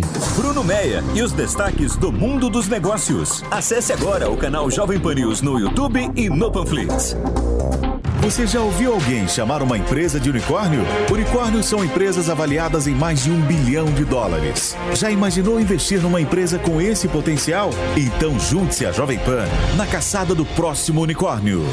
Chegou Unicorn Hunters, o reality show que é sucesso nos Estados Unidos e na América Latina, agora no Brasil e aqui na Jovem Pan News. Unicorn Hunters. Assista, faça sua avaliação e acesse unicorn.com para investir no próximo unicórnio. Unicorn Hunters. Todo domingo às 5 e meia da tarde na Jovem Pan News e na Panflix, onde e quando você quiser. Jovem Pan Saúde. Saúde e visão com o Dr. Michel Wade Fará. Retinopatias tóxicas. Diversas medicações de uso sistêmico podem afetar a parte posterior do olho e, mais propriamente dito, a retina. A substância mais frequentemente utilizada em nosso meio e que apresenta um potencial de causar toxicidade da retina são os antimaláricos e o tamoxifeno. Atenção! Os antimaláricos que ganharam grande notoriedade na pandemia Covid-19 são a cloroquina e a hidroxicloroquina. São úteis e eficazes também no controle das doenças reumáticas. A frequência de retinopatia em pacientes sob uso prolongado de cloroquina ou hidroxicloroquina é de cerca de 5 a 10%. Inicialmente, o paciente percebe uma alteração do campo visual central e no teste de visão de cores já nota também algumas deformidades da, da detecção das cores. Posteriormente, pode ocorrer perda de nitidez, formação de um aspecto do fundo do olho denominado mácula em alvo, ou também chamada por comparação com olho de boi, sinais que o oftalmologista deve reconhecer prontamente. Essas alterações da retinopatia são irreversíveis e, portanto, é fundamental que o seu diagnóstico seja precoce, seguido de uma imediata suspensão do uso da medicação por um outro medicamento alternativo. Para ter o conteúdo na íntegra e outras entrevistas, acesse o canal do YouTube Jovem Pan Saúde e também o aplicativo da Panflix para Android e iOS. Jovem Pan Saúde músicas que eu não cantava há muito tempo.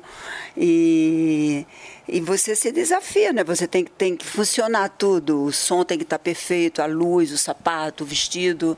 Não pode errar nada. Se você é dessas que fica de olho em tudo? Totalmente. Eu venho do teatro. A minha escola é o teatro. Eu vou no palco, se estiver sujo, eu pego a vassoura e varro se tiver disforme assim a montagem do palco, eu vou lá e, e tento mudar, eu olho tudo passo o som todos os dias, vou mais cedo, testo Ô, Elba, tudo. E você acha que o carnaval mudou muito? Esse carnaval de rua, por isso porque nós estamos nós estamos falando aqui como um paulistano, né, Sim. no meu caso. É. Eu acho que mudou muito aqui em São Paulo, se você for analisar, sei lá, os Mudou, eu fiz anos. o carnaval de São Paulo, só não fiz esse ano, mas esses últimos anos, antes da pandemia... Eu quero entender um pouco a tua visão, assim, sobre a evolução do carnaval Evoluiu muitíssimo, eu estava com um trio aqui, o Frevo Mulher. Era o Elba e depois Alceu era o Bicho Maluco Beleza e o Frevo Mulher, e a gente estava levando milhões de pessoas para a rua. Esse ano eu não fiz, não, estava com outro compromisso. Mas a que, que se deve esse crescimento? eu acho visão? que a vinda dos artistas para cá e o carnaval de rua, que é uma tendência dessa festa, é uma tradição você brincar carnaval na rua, como Olinda, como em Recife, tem os blocos, né? A orquestra passe, você sai correndo atrás, como na Bahia tem os trios e as pessoas vão na, ou na pipoca ou vão naquele, naquele bloco, compram. Aqui em São Paulo você vai na rua. Elba sai num trio e vai puxando e o povo vai junto e vai.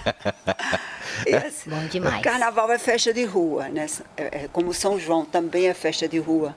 Então, como tem vindo muitos artistas de várias vertentes do carnaval, que hoje o carnaval, se antigamente pela o carnaval carioca, o carnaval paulista samba, né? Agora não é mais. Agora tem o frevo pernambucano, como eu, como ao seu, que é um trabalho mais misturado, né? Eu acabo cantando um pouco de axé, canto samba, pego a Dona Irã Barbosa lá de trás e, e canto, e a paulistada vai, vai curtindo. Olha, os últimos anos aqui, o carnaval foi Ferve, assim, o né? salto Não, a Elba é bem eclética, porque ela faz show, né? Com frevo, com todo mundo, de repente ela tá fazendo show com o padre Fábio de Melo. Aí você fala assim, né, tá tudo... E ela consegue, de uma, de, com uma verdade, assim, as pessoas vão... Nesse show que eu fui do padre Fábio de Melo, pessoal, para vocês terem uma ideia, tinham mais de 5 mil pessoas. Nossa, foi. foi uma loucura. E era uma orquestra, com a orquestra Vila, orquestra Vila Lobos. Foi. daqui de São Paulo. Foi. A gente fez algumas capitais no Brasil. Foi uma, um encontro, assim, a gente é muito amigo e ele gosta da música nordestina e ele fala que ele conheceu o Nordeste e essa cultura que é tão forte também, né, é, por mim. Uhum. Então ele, ele aproveita para cantar Gonzaga, Dominguinhos, canções. Legal. E até está fazendo um disco agora onde eu sou convidada ele está fazendo alguns feats assim com outros artistas. E a, a maior parte do repertório é nordestino. Muito bem, gente, nós estamos entrevistando aqui nesta segunda-feira, início de semana, e temos a honra de receber aqui no programa a nossa queridíssima Elba Ramalho. Elba certo, Ramalho, querida, meu Mas, grande amor. Obrigada, Felipe. Antes, Elba, da gente continuar nosso papo aqui, eu preciso trazer uma informação importante, porque o caso da disputa pela herança do cantor Agnaldo Timóteo está ganhando um novo capítulo dramático, Fê. É isso Pois é, mesmo que está rolando, né? É isso mesmo, olha. É, Paulo, é o seguinte, para relembrar toda a história envolvendo o cantor, eu preparei uma matéria para vocês acompanhar. Pode, pode rodar o VT.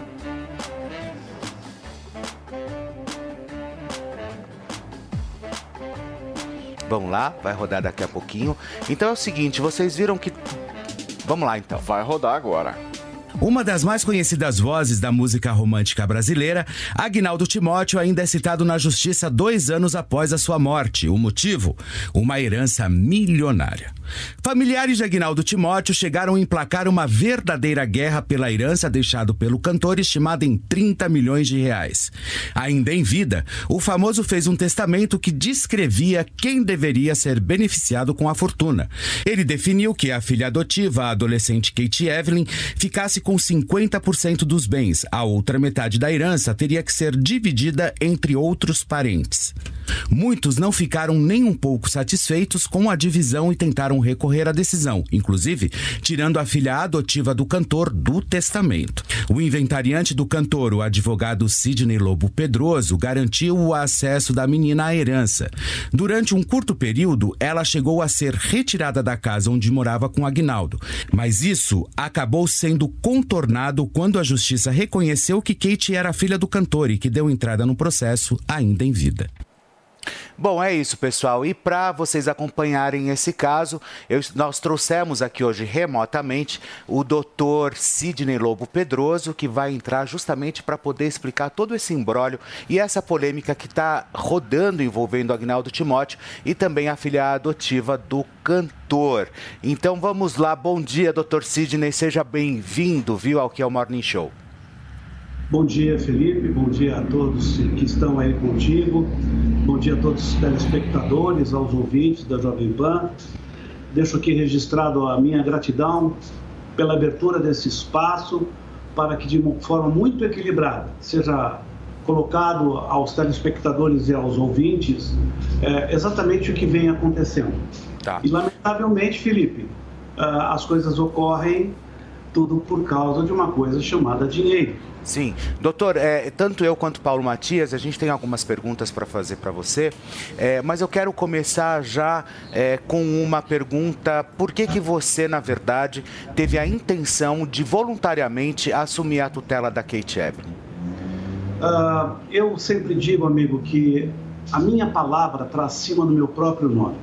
O Agnaldo Timóteo, quando eh, comecei a trabalhar para ele, já numa fase difícil da vida dele, onde ele estava sem dinheiro nenhum, diga-se de passagem que a ação de adoção eu fiz pro bono, de graça, não cobrei nada.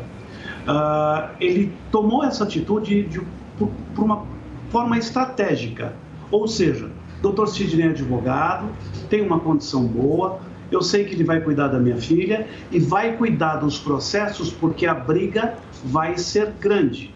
Lembrando que a família biológica não são palavras minhas, da própria Kate. A, a Kate eh, denunciou dizendo que queriam matá-la, queriam eh, praticar mal com ela. E aí o que, que aconteceu? Eh, eu que na mesma época peguei Covid com o Aguinaldo, 29 dias antes dele morrer, eu fiz o testamento e nós levamos dois, três meses elaborando tudo que ia nesse testamento, né?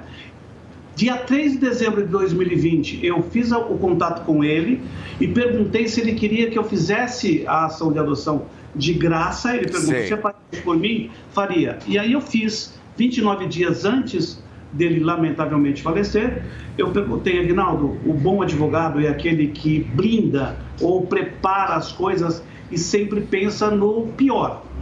Que tal fazer um, um testamento? Ele falou, ótimo. Amigo, o Agnaldo Timóteo, inclusive, na época, estava sem dinheiro. Quem pagou o testamento fui eu. Mas ele era um cara tão honesto que três dias depois ele fez o último show da vida dele. Ele, o Márcio, o cantor, foi levar o dinheiro lá no Hotel São Rafael. Tá. Eu estava junto no quarto, ele falou: Menino, dá 3 mil pro Dr. Sid, 2 mil pro Dr. Sidney. Falei, Aguinaldo, você me paga outra hora, você tá sem dinheiro. Não, não, não, senão depois eu gasto. Esse era o Aguinaldo Timóteo. Ô, doutor, doutor, o Paulo Matias, o Paulo Matias tem uma pergunta também para Posso fazer. só tentar esclarecer uma dúvida? A gente Não. pode dizer então que o- que o Agnaldo não deixou nenhum centavo na conta para o custeio da vida da filha. É isso? acompanhe o seu voto na íntegra, meu amigo. Ele não Nenhum deixou centavo. um centavo, ele não deixou um real. Nada. Então, só para você entender, é, uma coisa pontual a respeito de dinheiro. O Agnaldo Timóteo, quem aposentou ele há dois anos atrás, antes da morte dele, ele tinha 82 anos, foi o Dr. Sidney Lô Pedroso. Ele nem sabia que tinha direito a uma aposentadoria no regime geral, porque ele cometeu um erro, Paulo. Ele, quando estava deputado federal, ele já podia estar ganhando é, é, é, um salário desses de aposentadoria de deputado, só que ele renunciou seis meses antes. Ele perdeu o direito de uma aposentadoria de deputado por duas legislaturas no, no Congresso Nacional. E aí o que, que aconteceu, Agnaldo? Você não trabalhou no DNR? Você não começou a trabalhar com 11 anos de idade? Sim, você tem direito. Eu entrei com o pedido, consegui aposentá-lo. Então a menina, por já ser herdeira e ele ter deixado um testamento, ela tinha o direito à pensão. Em vida, o Agnaldo Timóteo recebia 4 mil reais. Eu dei entrada no mês de abril, maio, rejeitaram a primeira, rejeitaram a segunda. Aí o Agnaldo Timóteo morreu em abril. Abril, maio, junho, julho, agosto, setembro. Em setembro entrou a pensão. Quem é que custeou a Kate Evelyn, Timóteo, desde o dia da morte até o dia que saiu É, é justamente isso que eu quero te perguntar, porque a grande polêmica, na verdade, é da questão da Zaya, né, da, da babá, que cuidou da Kate desde pequena e agora ela pegou e levou a Kate, né, embora para Minas Gerais, né? É, in- inclusive nós assistimos sexta-feira, por isso o interesse de trazê-lo aqui no Cidade Alerta, ali toda a denúncia, enfim, tudo o que rolou. Mas eu acho importante também a gente abrir a voz para você que é o advogado e tutor legal da própria jovem. Agora, doutor, por que, que aconteceu isso? Por que, que a Zaya pegou, tirou a menina da sua guarda e levou a, a- a Kate para Minas Gerais para poder é, é, tentar é, tirar o, do convívio de vocês? É assim, ah, anualmente, todas as férias, a, a Maria do Rosário, ela ia passar férias.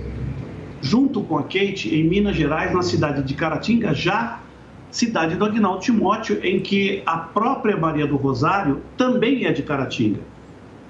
E ela ia todos os anos. E como eu peguei a, ele, ela exatamente eh, em 2020 para 2021, eu estava numa situação financeira boa, com um cartão de crédito altíssimo. por Inclusive, você fez a festa dela de 15 anos e gastou aproximadamente uns 35 mil reais, né? do meu bolso, do meu bolso, 35 mil. Mas teve a dona Lucila que deu 9 mil reais. Então, é uma festa, fora as coisas de graça que eu consegui. Note, é uma coisa, é uma coisa, é matemático isso. Até o mês 9 não tinha dinheiro. Já no mês 10 eu gastei 35 mil do meu bolso. Eu tenho cartão de crédito que comprova isso, eu tenho notas fiscais do buffet, eu tenho nota, eh, a, a recibo do clube que foi alugado, eu tenho tudo isso. Então, Ô, foi doutor.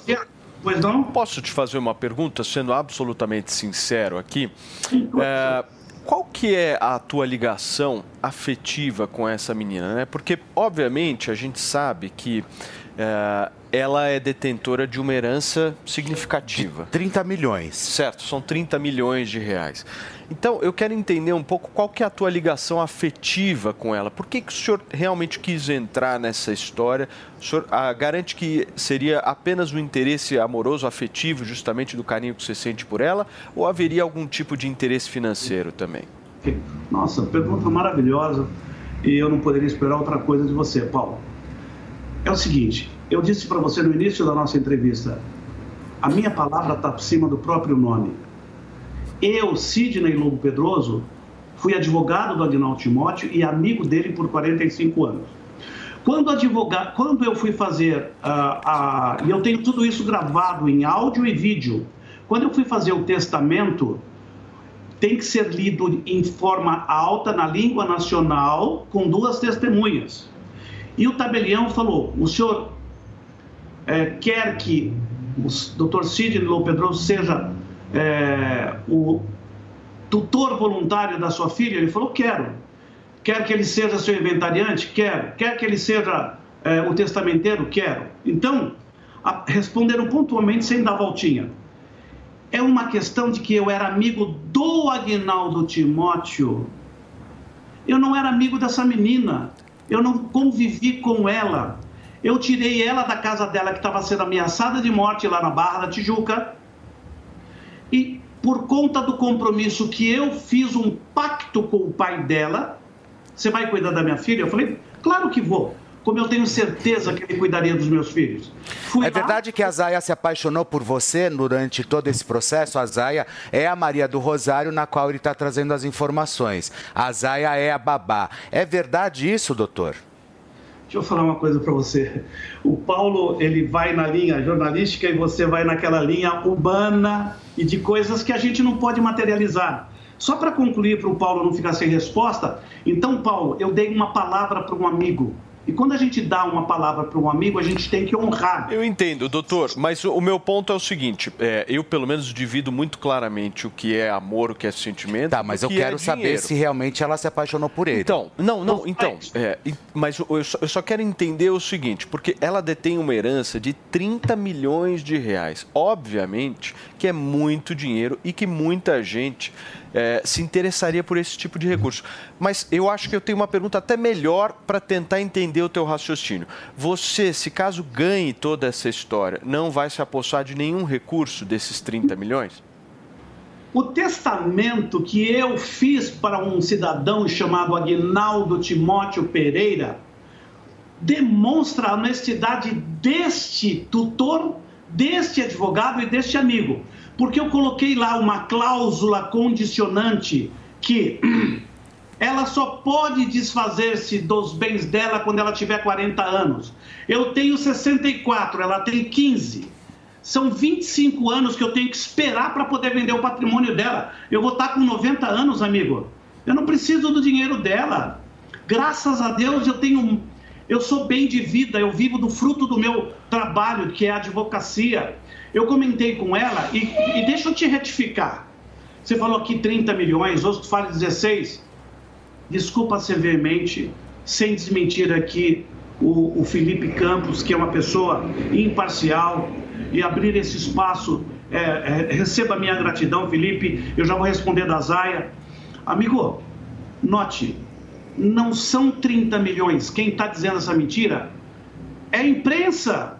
O Agnaldo Timóteo, tá, vamos então lá. Você tem, então você é tem, valor, é? então você tem o direito aqui, eu acho que a gente está com todos os microfones da Jovem Exatamente. Pan nesse momento, com uma audiência altíssima, inclusive, é, justamente para você esclarecer tudo isso, é, doutor, é, e falar valor? qual então, é o valor. Olha só, Paulo, Felipe, a mansão do Agnaldo Timóteo, ele recebeu, eu não vou falar o nome do hotel, ele recebeu de um hotel, do dono de um hotel, que estava comprando toda aquela praça que é a praça onde o Agnaldo Timóteo mora, ele recebeu uma proposta de 12 milhões, quando o mercado imobiliário estava aqui em cima.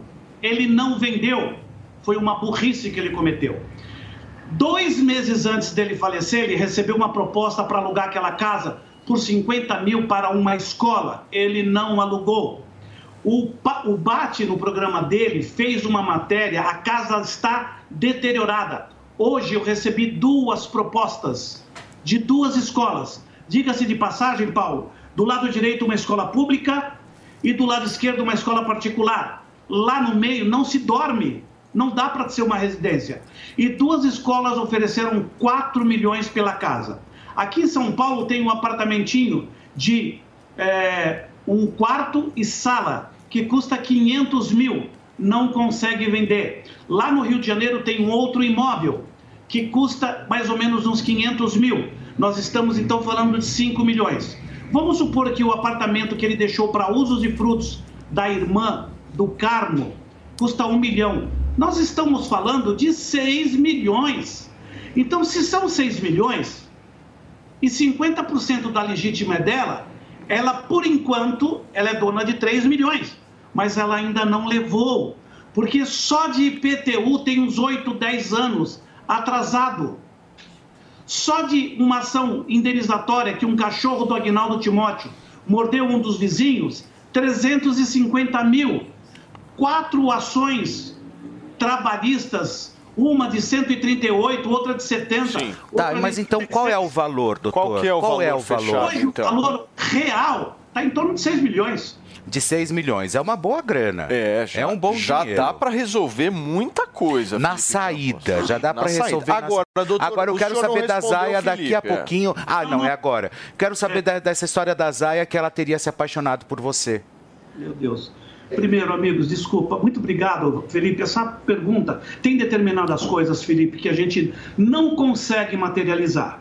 Mas entre a minha palavra verdadeira, honesta, a palavra da Maria do Rosário, tem Deus no meio disso tudo. Dois meses depois, eu, tinha, eu saí de um casamento de 33 anos, com dois filhos. A mãe dos meus filhos não quis continuar casado. É o direito dela. Eu saí, deixei tudo lá, vim morar no escritório e estava aqui morando já há oito, nove meses sozinho.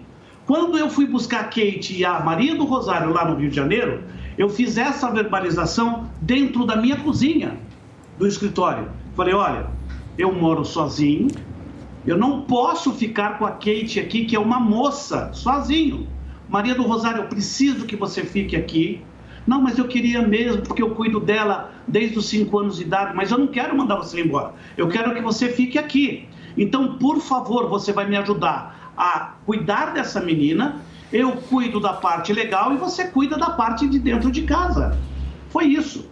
Dois meses depois, eu sou um cristão praticante, sirvo a Deus conforme uma doutrina de uma igreja muito ortodoxa, não vou nem dizer qual é a igreja.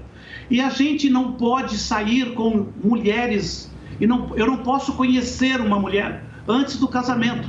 Então eu passei dois anos e dez meses esperando em Deus para que Deus preparasse uma esposa. Dois meses depois que estava aqui, a Maria do Rosário me cantou. E aí eu falei, Osaia, o que, que é isso? Eu sou um servo de Deus, eu estou orando a Deus para Deus preparar uma irmã da minha igreja. Você não pode fazer isso, Maria do Rosário. Sabe o que, ela disse, amigos?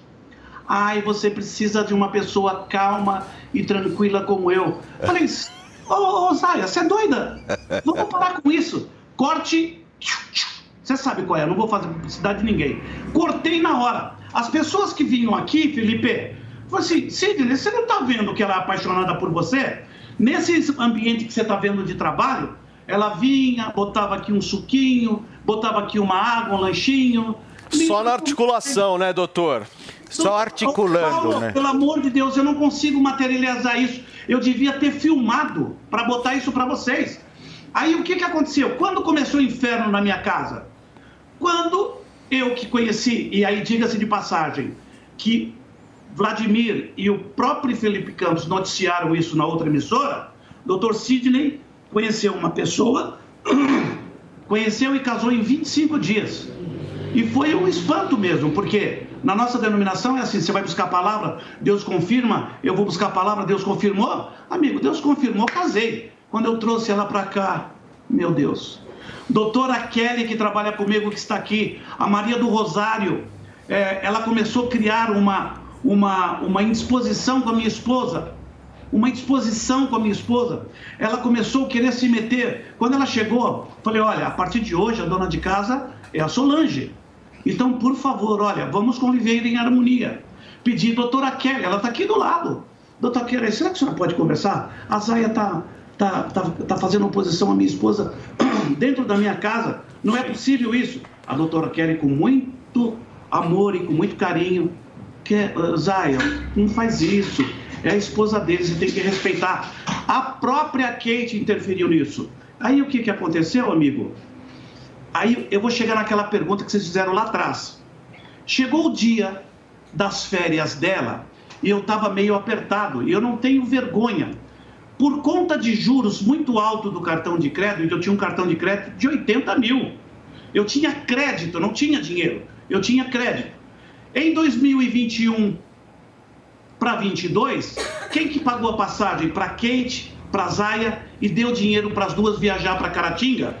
O Dr. Sidney Lu Pedroso. Paulo, quem que aposentou a dona Maria do Rosário sem cobrar um centavo? O doutor Sidney. E eu disse para ela assim: ó, você vai ganhar um salário mínimo, eu não quero que você gaste um real aqui dentro da minha casa.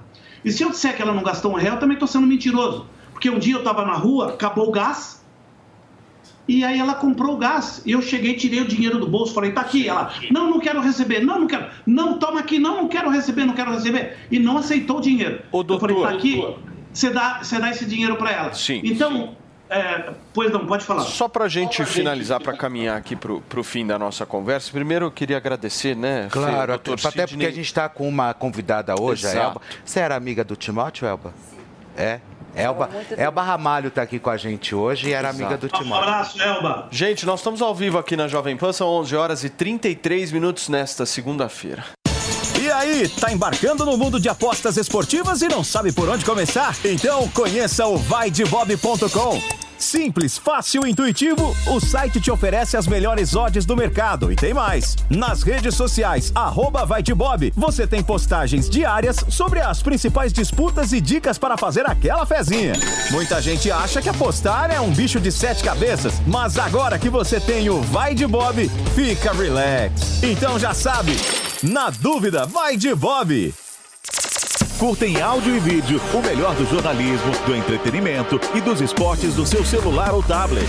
Panflix. Assista onde estiver, na hora que quiser.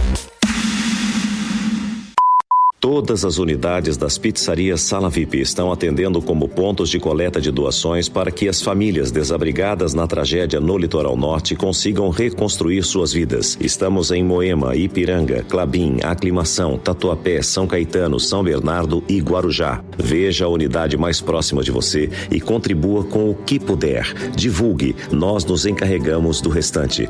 Mais informações no Instagram, arroba underline. Dicas de verão Jovem Pan.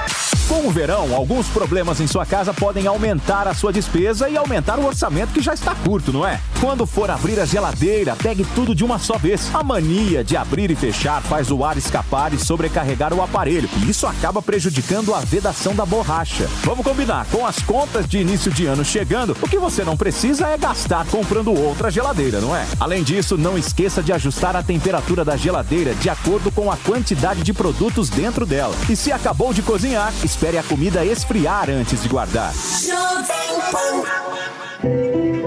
A ONG Gerando Falcões está com a campanha Tamo Junto no Ar para mobilizar recursos e auxiliar com velocidade as famílias do litoral norte de São Paulo que foram impactadas pela tragédia. O valor arrecadado será destinado à compra de roupas, kits de higiene, alimentação e infraestrutura. Doe para o Pix, pix@gerandofalcões.com. Juntos vamos conseguir e como sociedade iremos nos levantar.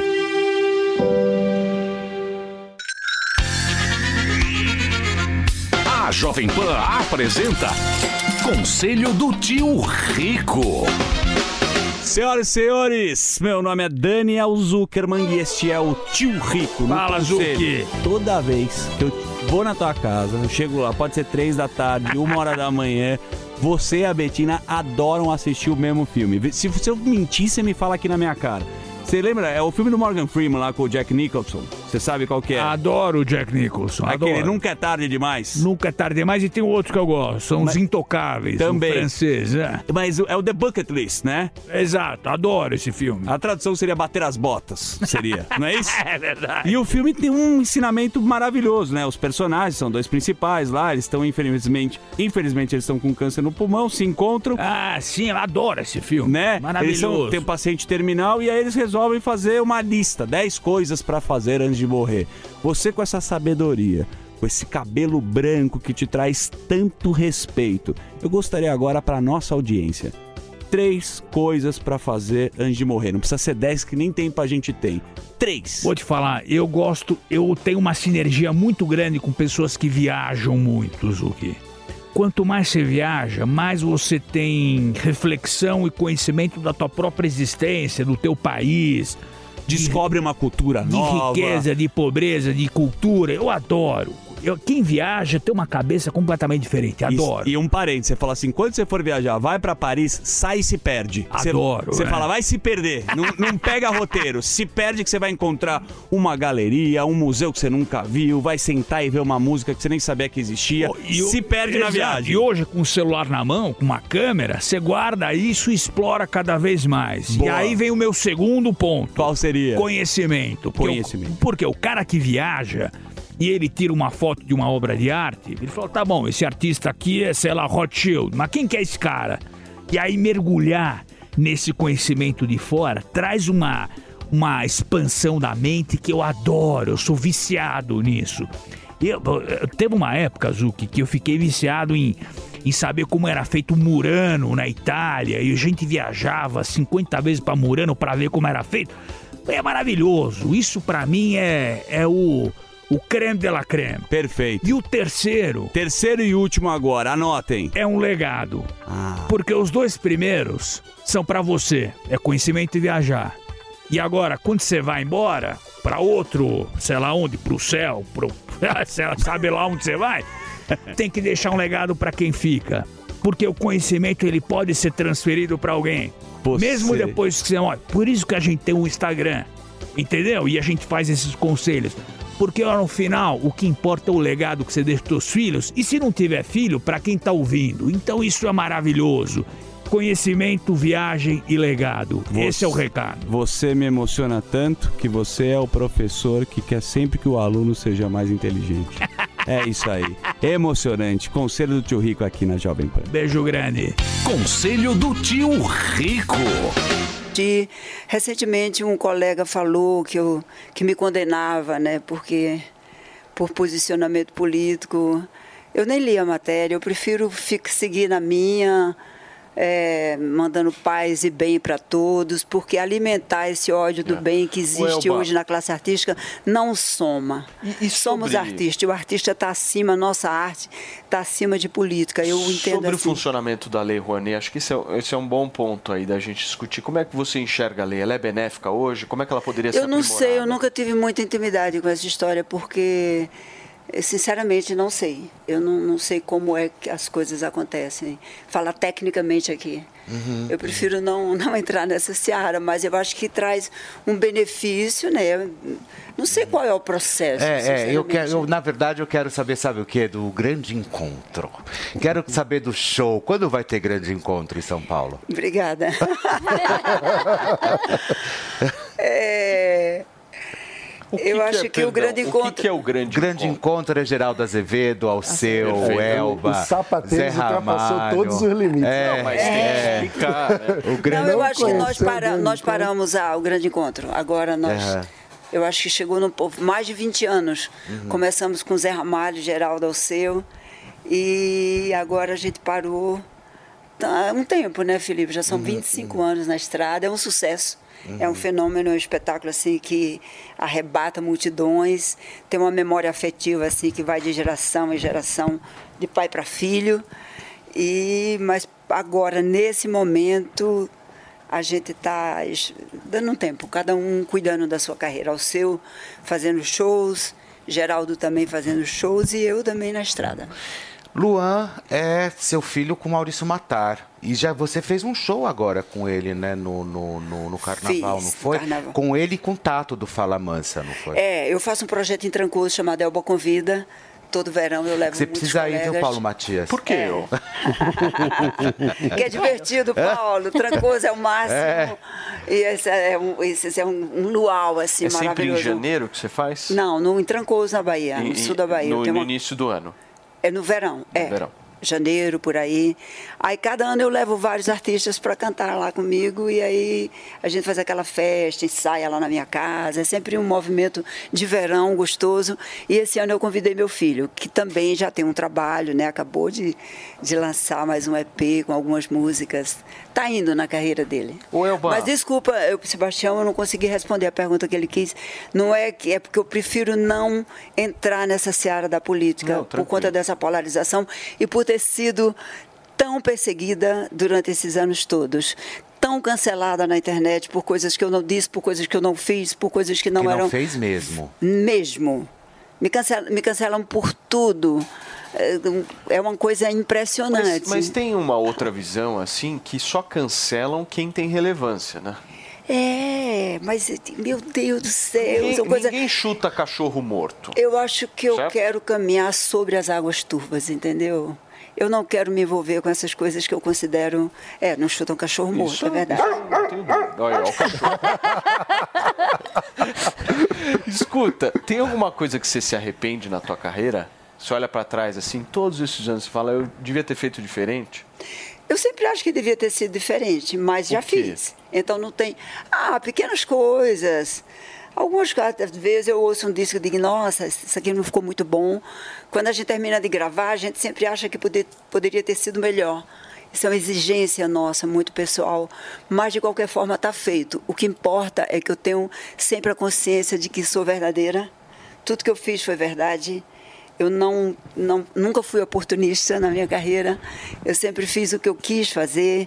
Eu trouxe um pedaço da nossa cultura nordestina e através da minha arte também, eu tenho certeza que através da música a gente consegue aproximar povos, derrubar muros, preconceitos.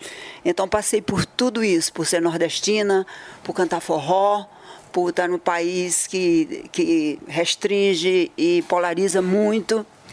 Então eu me considero assim bem confortável no sentido de os cães ladram e a caravana canta. Má, tem pergunta? Ah, eu tenho. Vou pedir licença aqui É. pra tietar a Elba também. Elba, que é uma grande referência minha. Eu que sou filha de nordestinos. Nascida no dia 24 de junho, dia de São João. Forrozeira de carteirinha. Então, você é uma grande fã. Uma grande, eu sou uma grande fã sua. Fico até nervosa aqui de falar com você, de estar do seu lado. E além de tudo isso, Elba, eu também sou uma mulher de fé. E eu sei que você é, é, bastante famosa pelas lives que você faz. Rezando. Rezando o terço da misericórdia. Queria entender de você o que, que é a fé para você, né? Qual é o papel da fé na sua vida? É a minha bengala, né? A fé é o que me sustenta, é o que me alimenta. E eu digo, se o mundo já é difícil sem Deus, com Deus, imagina caminhar sem Deus. Eu, essa coisa vem da infância, eu tenho um- um- uma coisa mística comigo, assim, de experiências bonitas com a Nossa Senhora e que me transformaram bastante. Então, eu procuro fazer, vamos dizer assim, as lives que eu faço, eu comecei quando a pandemia apareceu, eu já rezava esse texto da misericórdia, e eu via tanta dor, tanta fragilidade, tanto medo, tanta insegurança, tanta gente morrendo, né? era, era uma... Aí eu comecei a abrir meu Instagram e comecei a rezar com uma, com duas, com três, com dez, com vinte, agora todos, todos os dias tem mais de mil pessoas rezando com a gente, e é isso.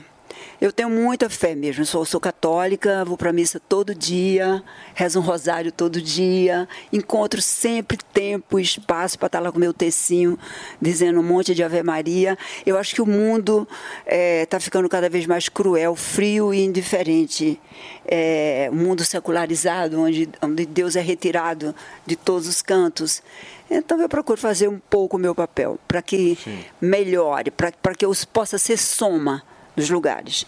E sobre ainda sobre aquela questão dos artistas é muito difícil, porque os artistas se dividiram de uma forma que eu fico até insegura quando eu vou para um palco hoje como artista que, que não que pense diferente de mim, Eu- se eu vou ser bem recebida, bem tratada, se, Tá se todo vai mundo muito armado, né? Muito. todo mundo muito com, com armadura. como uma defesa e, e o que, me leva a crer que aquela sensação da liberdade, que é uma coisa fundamental, o que é ser um homem livre? É ser uma pessoa que pode colocar suas ideias, seus pensamentos e seguir sua vida da forma que, que lhe convém. Então, parece que nesse momento, no Brasil, principalmente, a gente tem que medir palavras. Eu estou aqui medindo palavras. É verdade. Estou aqui mesmo, medindo e você palavras. É um artista que foi me sinto cerceada, me sinto podada. Eu acho que a nossa liberdade foi podada por conta de, de, de polarização política, uma chatice. E a Elba foi censurada no fim da ditadura pela música Nordeste Independente, né? Sim. Que é uma música linda. Foi proibida de ser executada, depois ela voltou a ser tocada. Na verdade, ninguém quer dividir o Nordeste, né? Eu fiz por uma licença poética de dois grandes é, repentistas nordestinos, poetas, né? Braulio Tavares e Ivanildo Villanova, uma música que que uma brincadeira. Elba, você acha que essa censura que o Mano citou, ela é igual aos dias de hoje? Essa censura que ocorreu na não, época não, da não, ditadura? Não, não agora Ai, olha que pergunta.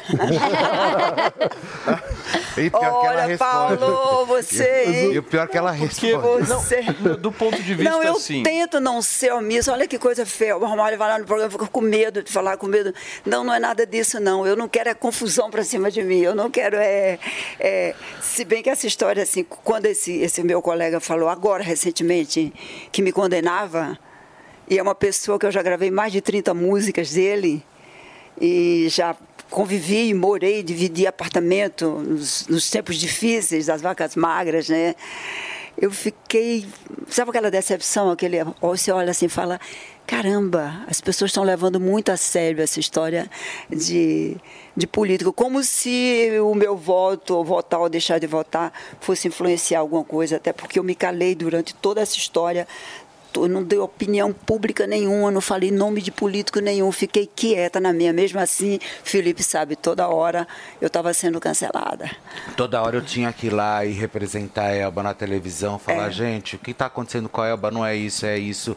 Olha o que vocês estão fazendo. Até porque é. É, o que ela passou foi um grande massacre mesmo. Passei né? um massacre muito grande. passaram a Elba na máquina de moer, né? Então, assim, eu acho, eu achei de isso... com força, como Na você época, eu achei isso com isso isso muito injusto, né? Simplesmente por ela ter uma, uma, uma conduta ali que ela escolheu para a vida dela e tá tudo certo, como cada um tem a sua, né? Mas aí que quiseram imprimir é, na, nas costas da Elba mesmo uma história bem Bom, mas é, já ficou para lá. Tem fiscal de opinião. Tem uma nova profissão hoje em dia que é uma profissão que está crescendo bastante no mercado, que é fiscal de opinião alheia. Puta, isso aí é o que mais tem Essa na coisa internet. da internet tem o seu lado negro, né? O seu lado obscuro. Que eu digo que é quando o mal entra e solta fumaça. O veneno do mal. É exatamente isso. É. Agora, eu podia... Eu tive ameaça de morte, assim, sabe? Dizer, Nossa. Ela tem que morrer, essa mulher tem que morrer. Aí eu peguei, fui, olhei, olhei o nome do garoto, fui lá no Instagram dele e falei, você escreveu que eu tinha que morrer. Por que você disse isso? Disse isso de mim, eu quero saber o que é que eu fiz com você. Não, é eu fui lá, foi. assim que- Ele ficou, como, mas você leu? Eu falei, li. Não, mas eu sou seu fã. Eu disse, como você é meu fã se você escreveu que eu deveria morrer? Não tá vendo? Aí tirou uma foto de vários discos meus.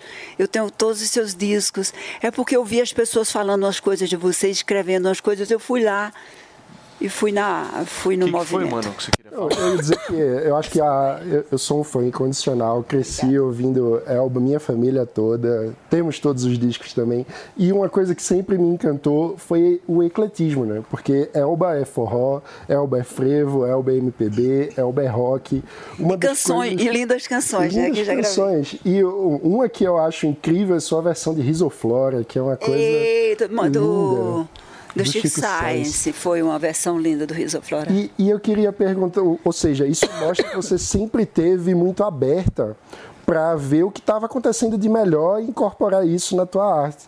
Então minha pergunta é sobre como você está vendo a nova geração da música brasileira. O que é que você escuta? O que é que você acha que vale a pena, que está renovando a, a música hoje? É bem próspero. Eu acho que o Brasil é um país bem musical mesmo, né?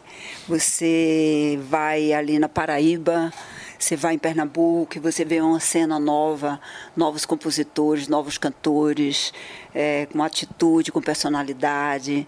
E as pessoas recriando, pega a raiz, pega Gonzaga, pega Dominguinhos, pega a essência e recria, né? Faz com que aquilo. O Elba, e a Juliette, hein? O Felipe Campos adora ela.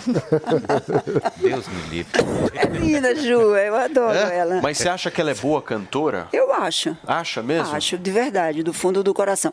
Veja só, você não nasce boa cantora. Tem, assim que você, você chega ali, Regina, acontece assim, algumas, né, algumas jo- joias, Ah. como Gal, que vem já com aquela voz. A Juliette tem uma voz bonita, tem musicalidade. Ela não tem muita experiência natural, porque ela está começando agora. Ela saiu de um, de um reality show e foi cantar. Mas ninguém nasce a barra malho, né? Não, não aí Eu acho que nem vale assim comparar, mas ela tem humildade e ela está estudando bastante, tá, apresenta uma evolução bonita no trabalho dela. Eu fui com meu filho e outros amigos assistir o show da Ju no Rio. Eu fiquei muito encantada como que ela fez uma estreia, eu diria que quase perfeita, porque nunca é 100%, às vezes é um, um som que você não teve uma microfonia, não sei o quê, mas ela estava 100% perfeita. Cantou certo, estava afinada e, e ao- com a maturidade, com o passar do tempo, ela vai adquirir um, um- um espaço dela e, e- uma personalidade musical, vamos dizer assim. Uma referência, né? Como Betânia é, como Gal é, como Elba Eu é, acho mas que tá aí, você tocou num assunto que eu acho que é isso. Eu acho que o que tá faltando pra Juliette é uma personalidade artística. Mas ela vai encontrar com o tempo, Felipe. Né? Ela está buscando agora, ela Eu está... discordo um pouco de você, Elba, nessa Não, história. pode discordar. Eu sou muito Tim Felipe Campos, entendeu? Nessa história. Porque é o seguinte, eu acho ela ruim. Ela é ruim. Assim, eu, É, eu eu entendo, acho. eu entendo a tua posição aqui de ter que defender e tal. Mas Ela é tão artisticamente, nova, ela assim, tá- ela é ruim, ruim, fraca como cantora. Minha humilde opinião, assim. E sem julgar mérito Não, político. eu tô respeito entrando- completamente. Eu tô entrando, meu, simplesmente na dimensão do, do palco. O que eu acho que está acontecendo com a Juliette é uma forçação de barra para ela ser cantora. Então estão forçando, forçando. E eu acho que quando o negócio é muito forçado, ele fica visível, entendeu? Não sei, tô tumultuando o processo aqui. Era pra gente ter feito uma fala muito mais amena e leve. Eu, se Não, fosse não, a é- Juliette, eu abriria uma de rede de restaurantes, eu fazia alguma coisa do gênero. Mas- Eu, virava eu empresária voltaria da pro. BBB, irmão. Não, Vai pra edição de não. 2004. Ela Mas ela, mas ela tem um conjunto de fãs muito cativos, né? Ela, fãs. Que ela, ela é bonita. Mas, mas são os fãs. Que fã, você faz um show e aí você tem que começar a, a doar, a doar amor de os Deus. ingressos porque não vendeu? Não, Isso não, é não, fã? mas não é bem, não é Ah. bem assim. Ó, a Julieta é bonita. Ela é uma menina muito boa, tem um caráter lindo, ela tem uma alma bonita. Ela tem bom gosto musical.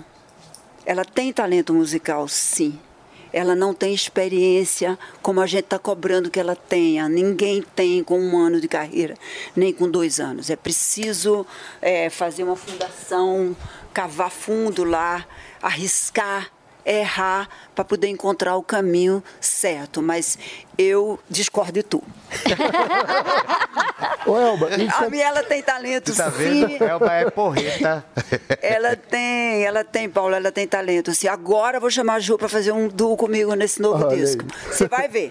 Aí eu vou te Você vai mandar e vai lá, Paulo, Mas sabe o escuta. que, que eu acho? Sabe o que, que eu acho? Eu acho só o seguinte: eu acho que tem tanta gente, tanta gente melhor do que ela, assim, artisticamente. Com certeza. falando. só que eu acho que estão insistindo em alguém que não tem o talento dessas pessoas que talvez não tenham a fama, entendeu? Muito, muitos. Então eu acho que eu, eu acho um pouco injusto isso, entendeu? Ela que tem a fama, que é, enfim, toda conhecida Mas e é tal. porque ela também agora ela tem insistindo nela. estrutura, ela pode se bancar, fazer shows grandiosos. Mas eu acho que tem muita gente que ninguém conhece, que tem um, um- um dom artístico muito Mas isso aí é da responsabilidade da sociedade também, do- da, da- vamos dizer, das leis que patrocinam a cultura, parar de dividir o dinheiro, os dinheiros que, que vão para a cultura, dividir Eu com valores latentes, com Campos, pessoas assim, menos conhecidas. Juliette nunca vai vir aqui no programa.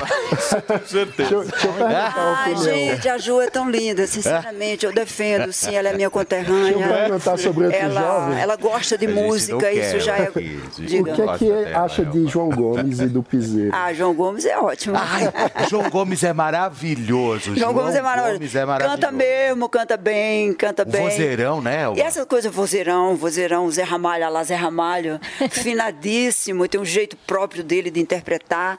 É, e o piseiro é, é, ótimo, porque assim, o forró tradicional é o forró que Luiz Gonzaga fez e que agora que Dominguinhos fez, que Jackson do Pandeiro fez, são escolas diferentes. Que a Elba faz com algumas pequenas inserções, agora eu já dou, já dou uma mexida, mas aí você mexe no ritmo um pouquinho e bota outros, bota outros elementos rítmicos e vira um piseiro. A dança já vem conquistando, eu gosto dessa festa. Eu gosto. Eu gosto. Meu sonho era ter uma câmera para ver o Mano dançando o show da Elba Ramalho. Imagina essa Não, cena. o Mano já, ó, ó, o Mano já melado. Imagina o Mano já Dançando- daquele jeito. Já daquele jeito, dançando no show da Elba. É forró e frevo. É, forró, agora, agora é, é fogo, né? Frevo, Elba, frevo é fantástico. mas deixa eu te falar uma coisa. A gente brinca aqui, a gente fala de polêmica e tal, mas eu acho que vale a gente registrar aqui, né, Fê, o quanto essa mulher é um patrimônio cultural do nosso país. É verdade. Nós estamos aqui justamente com um patrimônio cultural. Obrigada. Algo que a gente olha para você e vê brasilidade, a gente vê Brasil, a gente vê povo, a gente Eu vê tenho talento, né, cultura. Paula? Não, você, meu. Eu sei cantar, né, Paulo? Ô, Elba. E uma porta-voz do tá. Nordeste. Você tem noção que você é uma das grandes referências e uma das maiores ar- artistas, e também atriz, porque você começou no teatro, uma das maiores artistas que a gente tem na música popular brasileira. Não, Você não tem essa noção? Não. Posso falar uma coisa sem falsa modéstia, sem aquela coisa? Eu sou uma pessoa muito normal. Muito normal. Não fico vestindo carapuça, nem escolhendo tapetes para eu passar, nem achando. Eu, eu às vezes as pessoas me cumprimentam, a pessoa falou comigo. Claro, Elba. Eu não tenho, não tenho. Sou muito, muito simples e a humildade não é humildade forçada. Não, não, tenho salto, um visto salto alto. Sabe aquele negócio de, de todo. Eu sou artista. Eu não sou artista 24 horas. Agora mesmo eu estou aqui acabada, cansada e Você fez três shows, né? é, e, e saindo de um carnaval, eu sou muito normal, então não visto essa coisa de. Mas sei que já contribui muito e que por, eh, por ter sido um- uma pessoa que sempre esteve defendendo o patrimônio cultural do Brasil, que é a nossa cultura, que é a nossa identidade maior, nesse momento, pelo menos para mim, é, eu mereço ser respeitada. Pelo menos eu mereço que as pessoas tenham a dignidade de falar a verdade com relação a mim e a minha vida. Muito bem, gente. Nós entrevistamos nesta segunda-feira nada mais nada A menos salva do de que palmas para Elba Ramalho, pessoal. Obrigada, obrigada a você. Elba que me- Ramalho aqui na programação da Jovem Pan News. Elba, um beijo pra você. A gente acompanha você lá no Instagram, tem lá a agenda de shows, tem tudo, né? Tem tudo lá. Arroba Elba Ramalho. Agora Instagram, é um a tempinho para descanso, vou entrar em estúdio, cantar com a Ju. É isso aí. Solta o frevo aí pra gente dançar neste finalzinho de programa. Muito obrigado, Mano Ferreira. Beijo, nossa beijo, pessoal. Torres, Alexandre Borges. Muito obrigado a vocês. Tchau, A gente pessoal. volta amanhã, hein? Um beijo. A opinião dos nossos comentaristas não reflete necessariamente a opinião do Grupo Jovem Pan de Comunicação. Realização Jovem Pan News. Lucky Land Casino asking people what's the weirdest place you've gotten lucky? Lucky? In line at the deli, I guess? Aha, in my dentist's office. More than once, actually. Do I have to say? Yes, you do. In the car before my kids' PTA meeting. Really? Yes. Excuse me, what's the weirdest place you've gotten lucky? I never win and tell. Well, there you have it. You can get lucky anywhere playing at LuckyLandSlots.com. Play for free right now. Are you feeling lucky? No purchase necessary. Void where prohibited by law. 18 plus. Terms and conditions apply. See website for details.